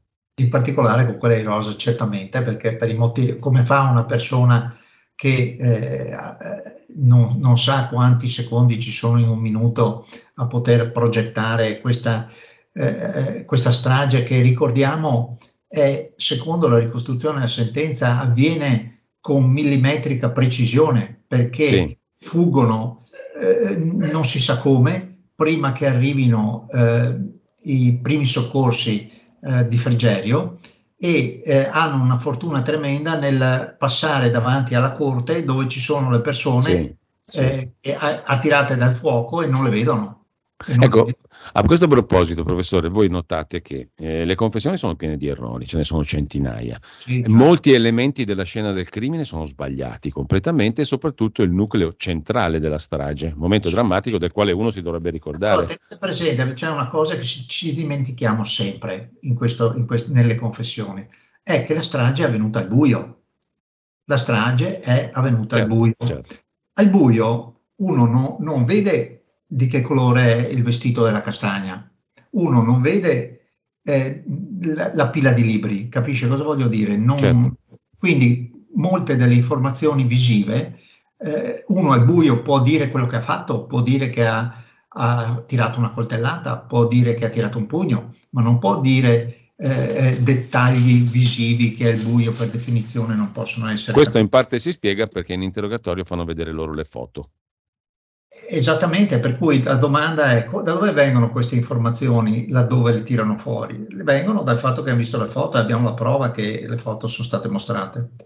Allora, affermano anche entrambi numerosissime volte di non ricordare. Voi scrivete Olindo colleziona centinaia fra non so, non ricordo, mi sembra, questo adesso mi sfugge, non lo so. Eh, lo stesso si può dire per Rosa. Eh, quindi certo. quelle che vengono definite confessioni sono in realtà una serie di sì a suggerimenti sotto forma di domanda da parte degli inquirenti, no? Certo, perché Rosa a un certo punto, eh, come ha già richiamato lei, dice siccome non indovinava una e i PM le contestavano in continuazione di, di sbagliare, che non può, di, eh, lei a un certo punto dice, beh, facciamo così, voi dite, io rispondo se è sì o se no. Ecco, poi voi notate un'altra cosa, laddove loro raccontano... Una premessa, una premessa importante. Sì, prego, prego. È che dobbiamo tenere presente che eh, come si fa a distinguere una confessione vera da una confessione falsa? Allora, la confessione è certamente vera, è una confessione che contiene delle informazioni che l'inquirente già non conosce. L'esempio mm, che io certo. sempre faccio a lezione è di Misseri che fa, porta gli inquirenti a, a trovare il corpo di, di certo, certo. Okay, della nipote. In questo caso non esiste, non esiste l, eh, nel modo più assoluto un'informazione di cui già eh, non ci fosse un'informazione non, che non fosse già nota agli inquirenti. Che è Quindi, il contrario di quanto ci è stato detto, che loro dicono cose che non poteva sapere nessuno se non gli autori della strage. È assolutamente così. E poi il secondo aspetto è che la confessione deve essere spontanea, cioè i protocolli d'esame del testimone prevedono che per prima cosa eh, il, l'esaminatore si faccia raccontare in ricordo libero quello che ha fatto. Io le chiedo che cosa hai fatto ieri sera e lei attacca e mi racconta cosa ha fatto. Dopodiché ci sono delle domande di approfondimento, non domande suggestive, che è una cosa diversa. Le domande di approfondimento sono eh, del tipo mi racconti come ha fatto a raggiungere il, eh, il, il ristorante la domanda suggestiva è per caso hai preso l'autobus per andare al ristorante? Sono due cose completamente diverse perché la domanda suggestiva per definizione contiene un'informazione che mai non è già stata certo. detta prima spontaneamente. Certo, altra osservazione empirica, um, voi notate che mancano in queste confessioni gli indicatori di ricordi, ricordi sensoriali, ricordi percettivi, che siano caratteristici di una narrazione appunto vera, genuina. Certo, eh, perché e, eh, beh, la interrompo perché sì. eh, allora, se io adesso eh, que- questi, questi, eventi sono eventi traumatici, non solo per chi li subisce, anche per chi li fa. Eh, il prototipo dell'evento traumatico è la caduta delle torri gemelle. Eh, se io adesso le chiedo che cosa faceva quando ha saputo della caduta delle Torri Gemelle, immagino che come sì. il 95% sì. delle persone lei abbia vera se stesso in esatto. azione in quel momento. Questi sono ricord, i ricordi fotografici che mancano completamente nel racconto dei due. Altro aspetto, un'altra parte che rende incontrovertibilmente false le confessioni dei due, voi scrivete, è il racconto circa la dinamica dell'omicidio della povera signora Valeria Cherubini, moglie di Mario Frigerio. No? Questo che loro dicono è totalmente diverso da, quello, da come sono andate le cose in realtà. Allora, loro dicono che non sono, eh, eh, che no, che, eh, non sono saliti, va bene? Mentre nella sentenza per eh, diciamo così, spiegare come la povera signora non sia stata colpita su, ma sia stata colpita giù, introducono la Cherubini che viene colpita dove vicino al marito Frigerio, cosa che effettivamente è vera, però viene finita sopra e la prova che viene finita sopra, noi l'abbiamo trovata all'interno del, eh, dell'esame autoptico, un'informazione de- piccolissima di un'importanza estrema, eh, che è la lesione allo psoas. La psoas è un muscolo che se lesionato non permette di salire le scale. Quindi come fa la signora Cherubini a salire le scale con lo psoas lesionato, visto che non può salire le scale? Quindi è evidente che lo psoas, come i colpi al cranio, sono stati fatti in cima, dove su... due dicono non sono mai andati. Mm, anche su Olindo e Rosa voi esaminate le intercettazioni ambientali, dicevo prima, no? in auto o nella loro casa. Certo. Um, sia l'8 che il 10 gennaio. Um, ce n'è una eh, in particolare dove i due, prima di confessare, negano di essere gli autori della strage, ma discutono della convenienza di confessare. È quella certo. in cui Olindo dice la famosa frase: per tagliare le gambe al toro, facciamo che io parlo, e lei, Rosa, non, non riesce ad accettare una cosa di questo genere. Voi avete esaminato anche le intercettazioni ambientali, dicevo, in abitazione e in auto. Quali sono gli elementi nuovi, professor Sartori, che saltano fuori da qui. Così come le intercettazioni di Frigerio con i figli, con l'avvocato, successivi al colloquio con Gallorini, sono tutti elementi nuovi, no? Sono tutti elementi nuovi perché eh, no, non, queste dichiarazioni di innocenza che avvengono, perché, perché i due sono intercettati prima di andare dal PM? Perché evidentemente gli mettono le cimici come le hanno messe nella speranza che questi si, diciamo così, smascherino in qualche modo parla- parlottando fra di loro cosa che effettivamente non avviene perché e, e, e, quindi abbiamo la prova più genuina in qualche modo. C'è Rosa che dice ma perché dobbiamo dire una cosa che non è vera? E quindi eh, que- quell'analisi di queste intercettazioni ci permette di, di, di dare un quadro molto complesso, cioè, cioè praticamente ci permette di ricostruire la dinamica della falsa confessione. Le rubo due minuti ancora, perché lei ha citato la Bibbia, voi avete esaminato questo scritto sul quale si basano molto no? le osservazioni di chi dice sono colpevoli indubbiamente, Olindo l'ha confessato anche nella Bibbia. Ebbene, numericamente parlando ci sono, voi notate, 32 dichiarazioni di innocenza contro 4 di autoincolpazione. Cioè, no? Perché si parla solo di quelle, del, di quelle 4 ci si dimentica delle, delle rimanenti 32, ma la cosa molto importante è che sono inframmezzate temporalmente non è che prima ci sono tutte le quattro colpevoli, poi a un certo punto dicono no, decido che sono innocente e da lì in avanti scrivo mm. le innocenti. No, sono innocenti, colpevole, innocente, innocente, colpevole, e sono, diciamo così, disperse all'interno del, degli appunti sulla Bibbia. Altro aspetto, arrivano gli avvocati nuovi e loro cambiano strategia, giusto appunto, no? Um, come no. non è vero per no, la Bibbia. Eh, non è così perché eh, gli avvocati noi abbiamo ricostruito temporalmente e gli avvocati arrivano molto dopo. Infatti voi avete, avete rilevato dichiarazioni sì. di innocenza che chiamate in tempore non suspetto alla latina, ah, cioè eh, in tempi non sospetti, per un totale di oltre 30 dichiarazioni di innocenza prima del cambio di avvocato. Certamente, esatto. E poi ci sono intercettazioni mai valutate, no? Tantissime. È importante perché nel, mm. nelle sentenze invece si parla di, eh, di, eh, diciamo così, di ritrattazione dopo l'arrivo dei nuovi avvocati, ma non era così. Di ecco, fatto. Nel vostro lavoro, e veniamo alla conclusione, c'è una tavola cronologica delle confessioni e delle dichiarazioni di innocenza che è, diciamo, un documento di straordinaria efficacia e utilità c'è, per capire... Abbiamo chiamate montagne russe o no? Eh, appunto, eh, ecco, ci vuol dire velo- velocemente, professore, che cosa dice questa cronologia? Cioè mettendo in fila cronologicamente... Eh, in fila, eh, troviamo che a un certo punto uno dice innocente, innocente, poi colpevole, poi di nuovo innocente, poi di nuovo colpevole, colpevole, innocente e così via. Fino alla fine, da un certo punto in avanti, dicono no, siamo innocenti. Senta professore, io stento a, a, credere che delle persone esperte come sono i pubblici ministeri, gli inquirenti e polizia giudiziaria eh, non si siano resi conto di che mh, congerie di cose inverosimili avevano davanti. Comunque, al di là di questo, è un giudizio mio questo. Sulle tecniche di interrogatorio voi spendete anche considerazioni molto precise. No? A questi due viene massimizzato eh, le prove che sono state raccolte, cioè voi di qui non uscite più, non, una corte d'assise ci mette 5 minuti a darvi l'ergastolo, non vi vedrete mai più. Eh, vengono prospettati benefici giudici in caso di confessione, questo è indubitabile, e venne minimizzata la confessione per cercare di tirargliela fuori, cioè, in fondo liberatevi di questo peso, eccetera, eccetera. Certo.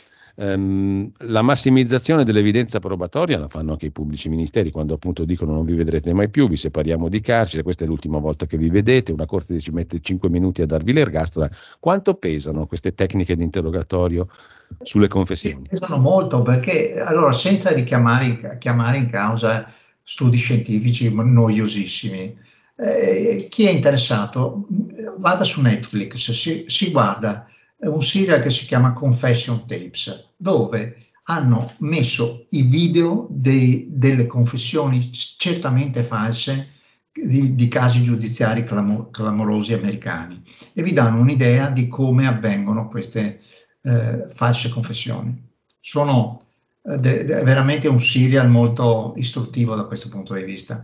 Siccome molti, molti di noi, come tutti noi, diciamo, figurarsi se io sono colpevole vado a dire che ho combinato qualcosa. No, è, purtroppo non è così. Mm, noi abbiamo parlato prima delle fotografie, fate vedere i due. Mm, rientrano nella cosiddetta tecnica RAID, cioè molte dichiarazioni di, confessa- di coloro che confessano sono in realtà introiezione di informazioni che arrivano da fuori. Eh sì, certo, questo qui è la... È, è, esattamente.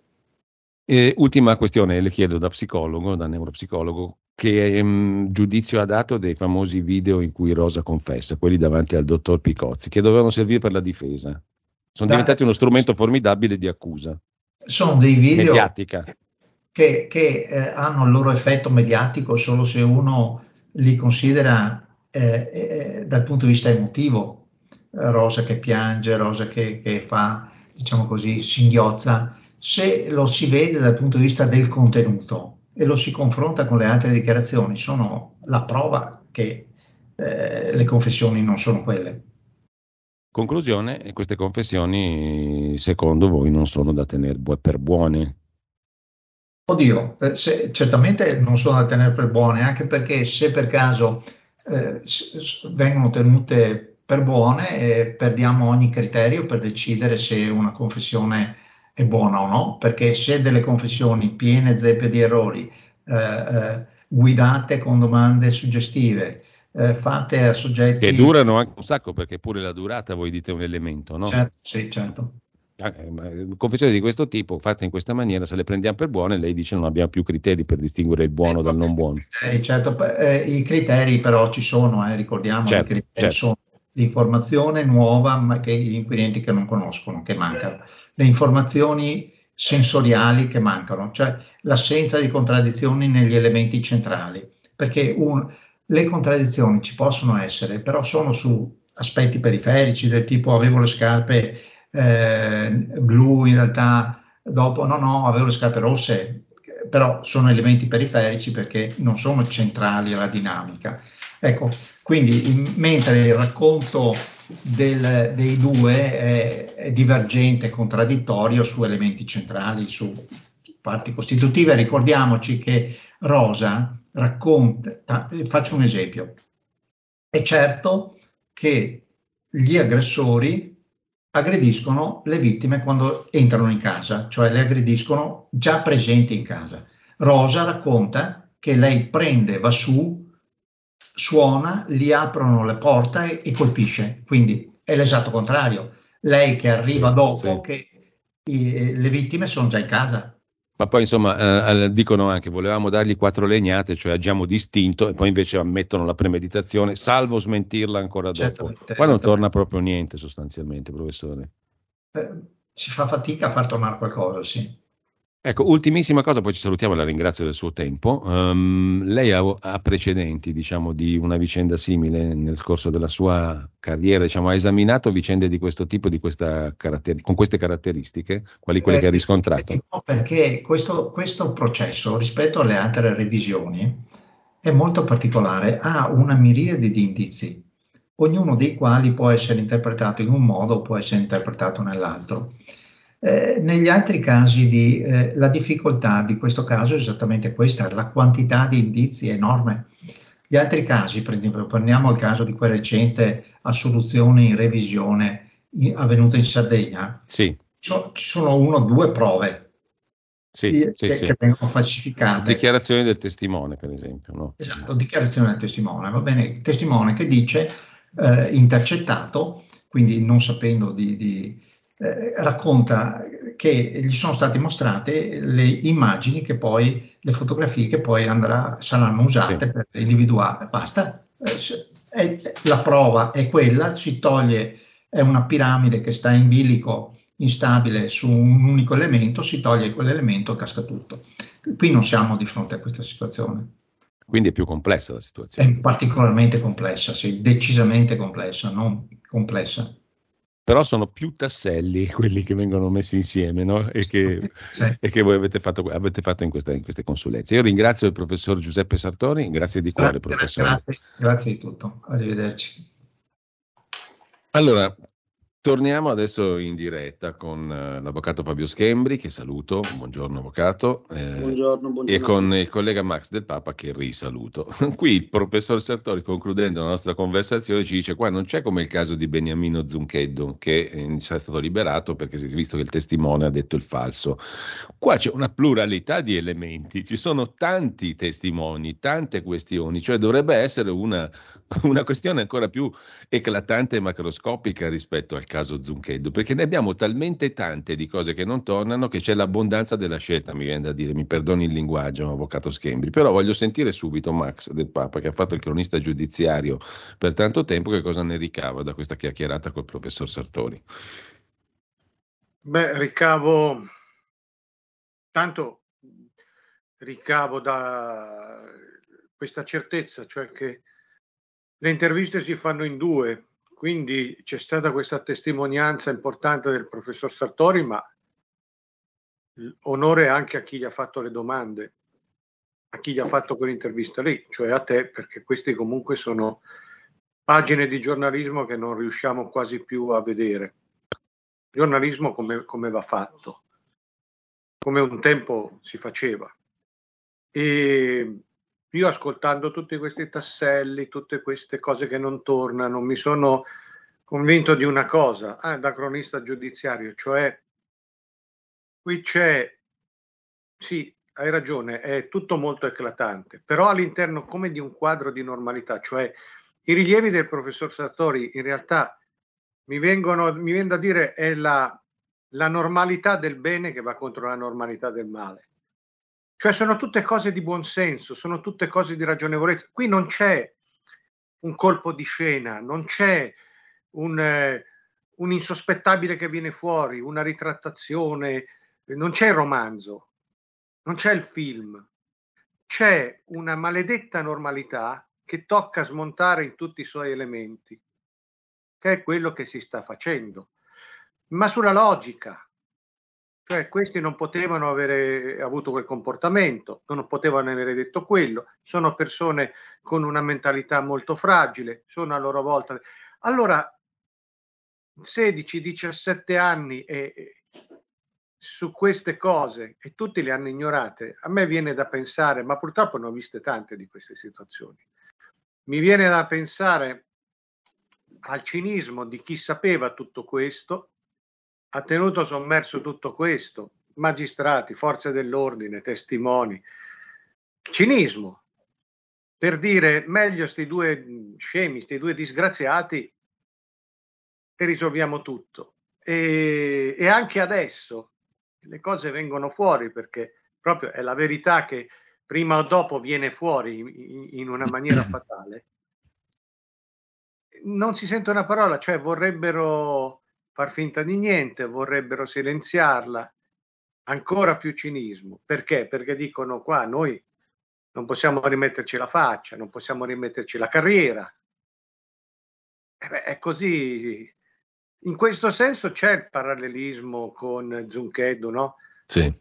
Non paga mai nessuno, ma non paga neanche da un punto di vista così di assunzione di responsabilità, di senso morale. Cioè, voi avete fatto probabilmente qualcosa di eh, abominevole, viene fuori, e beh, si fa finta di niente.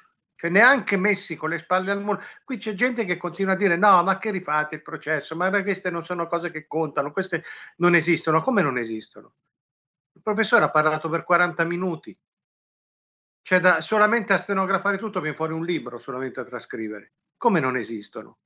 E io sono stanco di vedere queste storie qua, perché purtroppo anche questa è la magistratura nostra. Allora. Avvocato Schembri, ehm, la cosa che mi veniva da osservare mentre riascoltavo questa conversazione con il professor Sartori, che è la summa però di una serie di altri mh, esperti e, e, che sono tutti elencati nella consulenza, non abbiamo potuto elencarli perché sono tantissimi e voi avete avuto questa capacità straordinaria, ma secondo me ce l'ha avuta la verità dei fatti, di attrarre le migliori menti in circolazione, a partire dal professor Sartori che abbiamo sentito, gratuitamente hanno fornito un parere scientifico di altissimo profilo, come quello che ha sintetizzato il professor Sartori. Ma la cosa terribile per certi versi è che noi negli anni abbiamo mandato in onda le dichiarazioni del signor Frigerio all'inizio, quando riconosce lo sconosciuto, e poi la chiacchierata con il luogotenente Gallorini, nella quale gli viene instillato il nome di Olindo come colpevole e tutto il resto. Abbiamo sentito le conversazioni di Frigerio con i figli, con l'avvocato, dove pur dopo aver parlato col carabiniere dice io non mi ricordo nulla, quello che dovevo dire l'ho già detto, uno sconosciuto, eccetera. Oggi scopriamo, grazie alla perizia del professor Sartori, che perfino il 2 di gennaio, cioè ben dopo la data che c'era stata comunicata come quella in cui Frigerio riconosce Olindo, ben dopo, quando è dato per certo che lo mette agli atti Olindo, Ottolino, Ottolino, ci arriva con fatica, anche in quel caso lui parla di uno sconosciuto. Allora, tutte queste cose noi le avevamo già ascoltate, così come avevamo mandato in onda su questa radio le confessioni cosiddette ma anche le cose che dicono Lindo e Rosa l'8 di gennaio quando vengono arrestati e si professano perfettamente innocenti. Avevamo già notato che quell'8 gennaio loro dicono cose identiche l'uno e l'altra il 10 di gennaio cominciano a divergere perché non sanno cosa dire, non hanno in testa nulla della strage perché non l'hanno compiuta molto semplicemente e si arrabattano e cercano di arrampicarsi sugli specchi per compiacere gli interroganti. I quali interroganti, noi abbiamo detto più volte, io per primo tanti anni fa, ascoltando le confessioni, dicevo ma come fanno questi qui, polizia giudiziaria, pubblici ministeri esperti, a non accorgersi che questa è una cosa che non sta in piedi da nessuna parte, come adesso ci certifica anche la scienza il professor Sartori. Ecco, io lascio subito la parola, però questa cosa mi veniva spontanea a dirla, perché sono cose che la scienza oggi certifica, ma che le nostre orecchie già sapevano. Ha detto bene, perché è vero, l'abbiamo sentita, eh, sono state fatte, ha fatto tantissime trasmissioni, no? E anche anni fa. E il problema qui è eh, sin dall'inizio è che questa storia si è cercato di tenerla a tutti i costi sopita e quando venivano dette determinate, eh, diciamo, venivano raccontate quelle che erano fatti eh, effettivamente accaduti, fatti oggettivi, documentati da, dalle intercettazioni, dalle trascrizioni delle confessioni, si è sempre eh, sostenuto eh, ma non è vero, non è così assolutamente, eh, eh, c'è stata anche tanta eh, derisione. Cioè, alla fine che cosa si è, si è, tentato di fare in questi anni? Di eh, delegittimare qualsivoglia fonte giornalistica, difensiva, che andava a raccontare questi fatti. E quindi eh, eh, fino a quando negli ultimi tempi eh, questi fatti eh, diciamo, sono stati eh, resi noti, sono stati amplificati, sono stati ulteriormente conosciuti e certe volte io ci voglio credere quando si dice, come diceva il suo collega, ma prima o poi la verità, quando c'è un'altra verità, prima o poi viene a galla.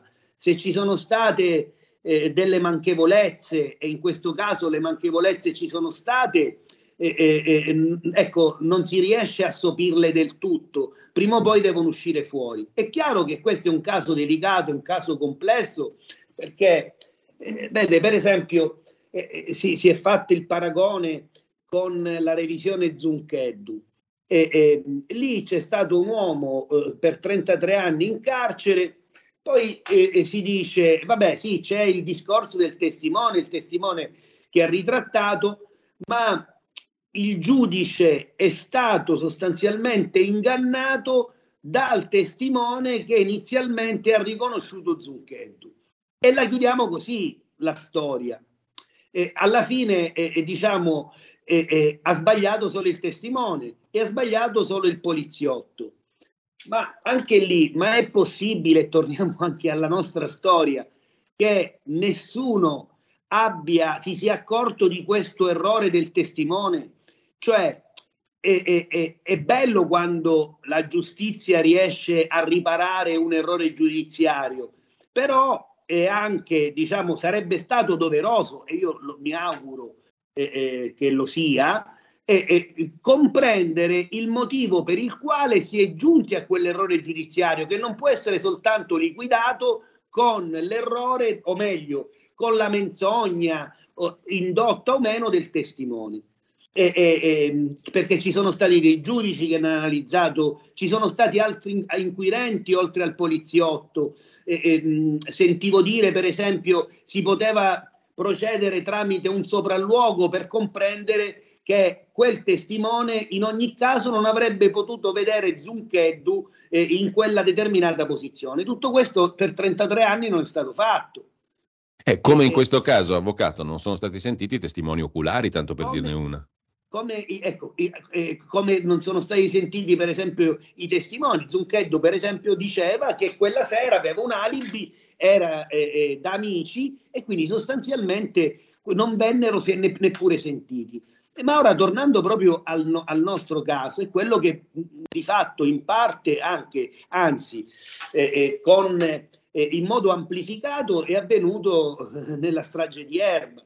E qui abbiamo eh, che, tre, tre, prove, come sempre abbiamo detto, che alla, apparentemente possono sembrare, se non vengono analizzate o se non, se non, vengono, così come è stato per lunghi anni, raccontate delle, tre, del, delle prove granitiche, che in realtà però nella, nelle modalità di costruzione e di raccolta eh, eh, eh, hanno diciamo, delle falle eh, incredibili, eh, eh, perché abbiamo un testimone che indi- inizialmente indicava non Olindo, ma un soggetto a lui sconosciuto, con determinate caratteristiche somatiche. E, e questo testimone invece venne spacciato come testimone validissimo, ma soprattutto si disse che sin da subito aveva riconosciuto l'Indo Romano, ma in realtà così non è. E, e, abbiamo una traccia ematica che nessuno di noi ha visto, ha avuto il piacere di vedere, perché manca una fotografia e oggi sappiamo pure che non, non vi fu neppure la repertazione di quella traccia ematica e quindi sappiamo che è stata esaminata, ma non possiamo sapere, anzi dubitiamo e abbiamo gli elementi per poterlo fare, del fatto che quella traccia ematica eh, eh, sia in qualche modo stata raccolta sul battitacco dell'auto perché ci sono delle evidenze che, eh, eh, eh tramite le quali si può con tutta tranquillità sostenere l'esatto contrario, oltre alla cattiva verbalizzazione. Qui abbiamo tutta una serie di verbali che sorreggono le tre prove, compreso le confessioni, che oggi finalmente ci concedono questo, coloro i quali eh, eh, si, eh, i colpevolisti della prima ora ci concedono quando si, si, diceva che le indagini erano state perfette, che eravamo eh, eh, eh diciamo quasi dei delinquenti a mettere in dubbio determinate attività degli inquirenti, oggi ci, ci concedono che effettivamente ci sono delle irregolarità e degli errori. Però si aggiunge, e che volete che sia? in qualsiasi inchiesta ci sono irregolarità ed errori, eh, ma errori veniali. In realtà gli errori, eh, la forma molto, molto spesso diciamo inquina la sostanza ed è proprio il caso di Erba, perché quando si fa l'errore eh, di non dire eh, oppure di omettere eh, eh, di dire che il, un testimone inizialmente indicava un altro soggetto in questo caso Frigerio, quando si fa l'errore di scrivere su un'annotazione che il testimone, di, quindi Frigerio, disse al glogonente Gallorini che il suo aggressore poteva essere Olindo e così oggettivamente non è. Non è. Non, è, eh, beh, eh, non sono delle, degli errori banali, sono diciamo eh, delle eh, irregolarità che devono essere certamente approfondite e a questo punto spiegate. Perché insomma, se poi si ritrova questa annotazione del luogotenente Gallorini nella sentenza di condanna, una sentenza di condanna che sorregge un ergastolo, si parte da, da dati assolutamente inesistenti, eppure nella sentenza si scrive che il 20 dicembre, richiamando proprio quell'annotazione lì, Frigerio riconobbe Olindo e disse al luogotenente poteva essere Olindo. Ecco, su, lei ha fatto bene a richiamare questo aspetto perché è tipico di quelle ipotesi di falsità in atti di cui ha parlato anche il eh, procuratore Tarfus, no? Perché il 20 dicembre 2006, con 142 domande suggestive, nove volte il nome di Olindo, indubbiamente il luogotenente Gallorini fa una chiacchierata con Frigerio altamente suggestiva. Ciò nonostante, Frigerio non pronuncia mai il nome di Olindo. Il verbale però riporta di sì che dice che poteva essere Olindo il suo aggressore. Questa è una cosa oggettivamente falsa, no? Non è vera, cioè semplicemente non vera. Non vera. Quindi e che entrerà in che... sentenza. Quindi abbiamo una sentenza che incorpora un dato falso. Sì, e di fatto c'è la sentenza eh, eh, pone il riconoscimento alla, al 20 dicembre richiamando proprio la notazione del logotenente Gallorini, dove viene scritto che eh, che Frigerio ebbe a dire che il suo aggressore poteva essere Olindo, ma c'è il, do- il dato documentale, quindi proprio l'audio, Frigerio sostanzialmente non dirà questo, dirà tutt'altro, anzi anche al locotenente indicherà un soggetto rivastro. È chiaro che a questo punto tenere celato, eh, cioè eh, tenere celate queste circostanze che sono, eh, eh mi sembra estremamente gravi e, e non chiarirle, Bene, potrebbe fare comodo a molti, lo so. Quindi diciamo. Ecco, qui torniamo al discorso che faceva Max del Papa prima, no? Certo, il discorso che faceva eh, proprio il suo collega, eh, eh, eh, che ha sottolineato proprio questo. È chiaro che insomma approfondire determinate tematiche, eh, parliamo della te- testimonianza di Frigerio, di un, un, atto di polizia giudiziaria, quell'annotazione che contiene un dato che ha, eh, come posso dire, in un certo senso eh, eh, condizionato altamente il giudizio, peraltro condizionato anche da altri elementi, perché qui si è visto tutto in modo strabico, cioè siccome tutto sommato c'era la confessione, e allora alla fine che, vo- che volete che sia un'irregolarità sulla prova de- dichiarativa del testimone Frigerio? Piuttosto che la tracematica. Eh, il problema qui è che la, il professor Sartori e la sua nutritissima equip ci dicono due cose molto semplici, che sia la, la, dichiarazione di Frigerio sia le confessioni sono cose che possiamo appallottolare e buttare nel cestino della carta straccia. Ma è, è proprio, diciamo, ritornando all'inizio del mio discorso, è proprio la matassa, cioè si arriva, si costruiscono le prime due prove e poi si, eh, si, otterrà a seguito delle prime due prove questa confessione, perché anche l'altra prova, la tracematica, contiene appunto delle eh, eh, verbalizzazioni del tutto, eh, diciamo, eh, come possiamo dire, abnormi. Ecco. Eh, cioè, ecco, carabinieri... guardi l'assurdità, avvocato, lo dico anche a Max, è che stiamo parlando per esempio di una traccia ematica che nessuno ha mai visto. visto. Mm. Cioè, cioè, senso, è, peggio, è, peggio, della, della, della, lettera rubata. Qua non l'ha mai vista proprio nessuno, non c'è. Ma anche la, la, non solo non c'è la fotografia, ma la descrizione che ne viene fatta e la mancanza di repertazione fanno propendere, cioè, eh, eh, nel dire che ciò che venne esaminato dal consulente del pubblico ministero è indubbiamente una traccia ematica, ma in alcun modo può, mm. eh, può essere quella traccia ematica che il brigadiere Fadda avrebbe repertato sul battitacco dell'auto di Olindo e che non allora, ha fotografato. Abbiamo due minuti, io voglio chiedere velocemente a Max del Papa e poi lascio l'ultima parola all'avvocato Schembri. Mm, all'avvocato Schembri voglio chiedere una cosa, di queste cose si discute il 3 marzo in Corte d'Appello a Brescia quando inizia la revisione, poi ci risponde dopo avvocato, perché di queste cose si deve discutere secondo me, no? O c'è la possibilità che la Corte decida di non discutere di queste cose? Eh, la cosa che voglio chiedere a Max, tu dicevi prima la responsabilità, ma responsabilità ce l'abbiamo anche noi, tanti di noi giornalisti. Questi qua, se io, io, io, se fossi diciamo una persona onesta, dovrei dire devo pagare anch'io, giornalista, che ho raccontato queste palle e le ho diffuse in maniera clamorosa, perché queste sono palle e bastava per sincerarsene andare a guardare le cose già nel 2007-2008, facendo il proprio lavoro. Oggi c'è chi naturalmente, per un istinto abominevole, tende a coprire i propri errori anche oggi. Però qualcuno qui deve pagare anche nel, tra i giornalisti, ma pagare in senso sano, non in senso che devi metterlo alla gogna. Pagare per dire abbiamo sbagliato e da ora in avanti ci comportiamo meglio. Cioè, qualcosa del genere deve avvenire perché è troppo grossa la questione. Non credo, non credo, che possa avvenire, lo sai.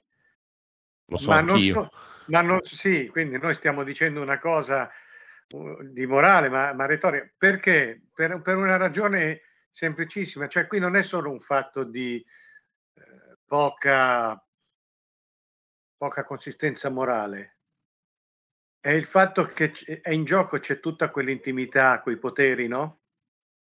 Chi mi passa, chi mi, chi mi imbocca, chi mi passa la cosa, eh, ambienti di polizia, ambienti di magistratura.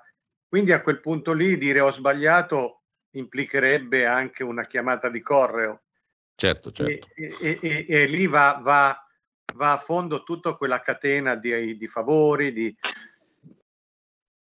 Chiaro, molto chiaro. Avvocato Schembri, abbiamo proprio un minuto. Scusami, Max, dobbiamo essere velocissimi, però abbiamo, chiarito, abbiamo capito benissimo quello che vuoi dire. Eh, eh, Avvocato Schembri, di queste cose si parla il 3 di marzo in Corte L'1 di marzo, sì, l'1 di marzo. 1 di marzo, scusi. Sì. L'1 di marzo hanno fissato un processo e quindi eh, eh si, si, nella regolarità delle cose si dovrebbe parlare proprio di questo. Ecco. Perché usa il condizionale? Si dovrebbe? Eh beh, eh, perché eh, diciamo, c'è tanta gente interessata diciamo, che eh, questo processo non lo vorrebbe, insomma. E, quindi di fatto però è stato fissato un processo e quindi il, il, un processo implica che si affrontino determinati argomenti. Quel lavoro lì che ha fatto il professor Sartori va discusso, giusto? Di crude in questa vicenda, da codice si dovrebbe parlare di mm. questi argomenti. Bene. Poi se qualcuno ci vorrà chiudere la bocca, questo non lo so. Insomma, eh, per fortuna ci saranno i cani da guardia e i giornalisti a vigilare. Mm, andiamo bene. Eh, io ringrazio Max del Papa, ringrazio l'avvocato Schembri, non finisce qua, Grazie ci risentiamo perché abbiamo tante altre cose da dire. Grazie a, a tutti e due. Grazie, arrivederci.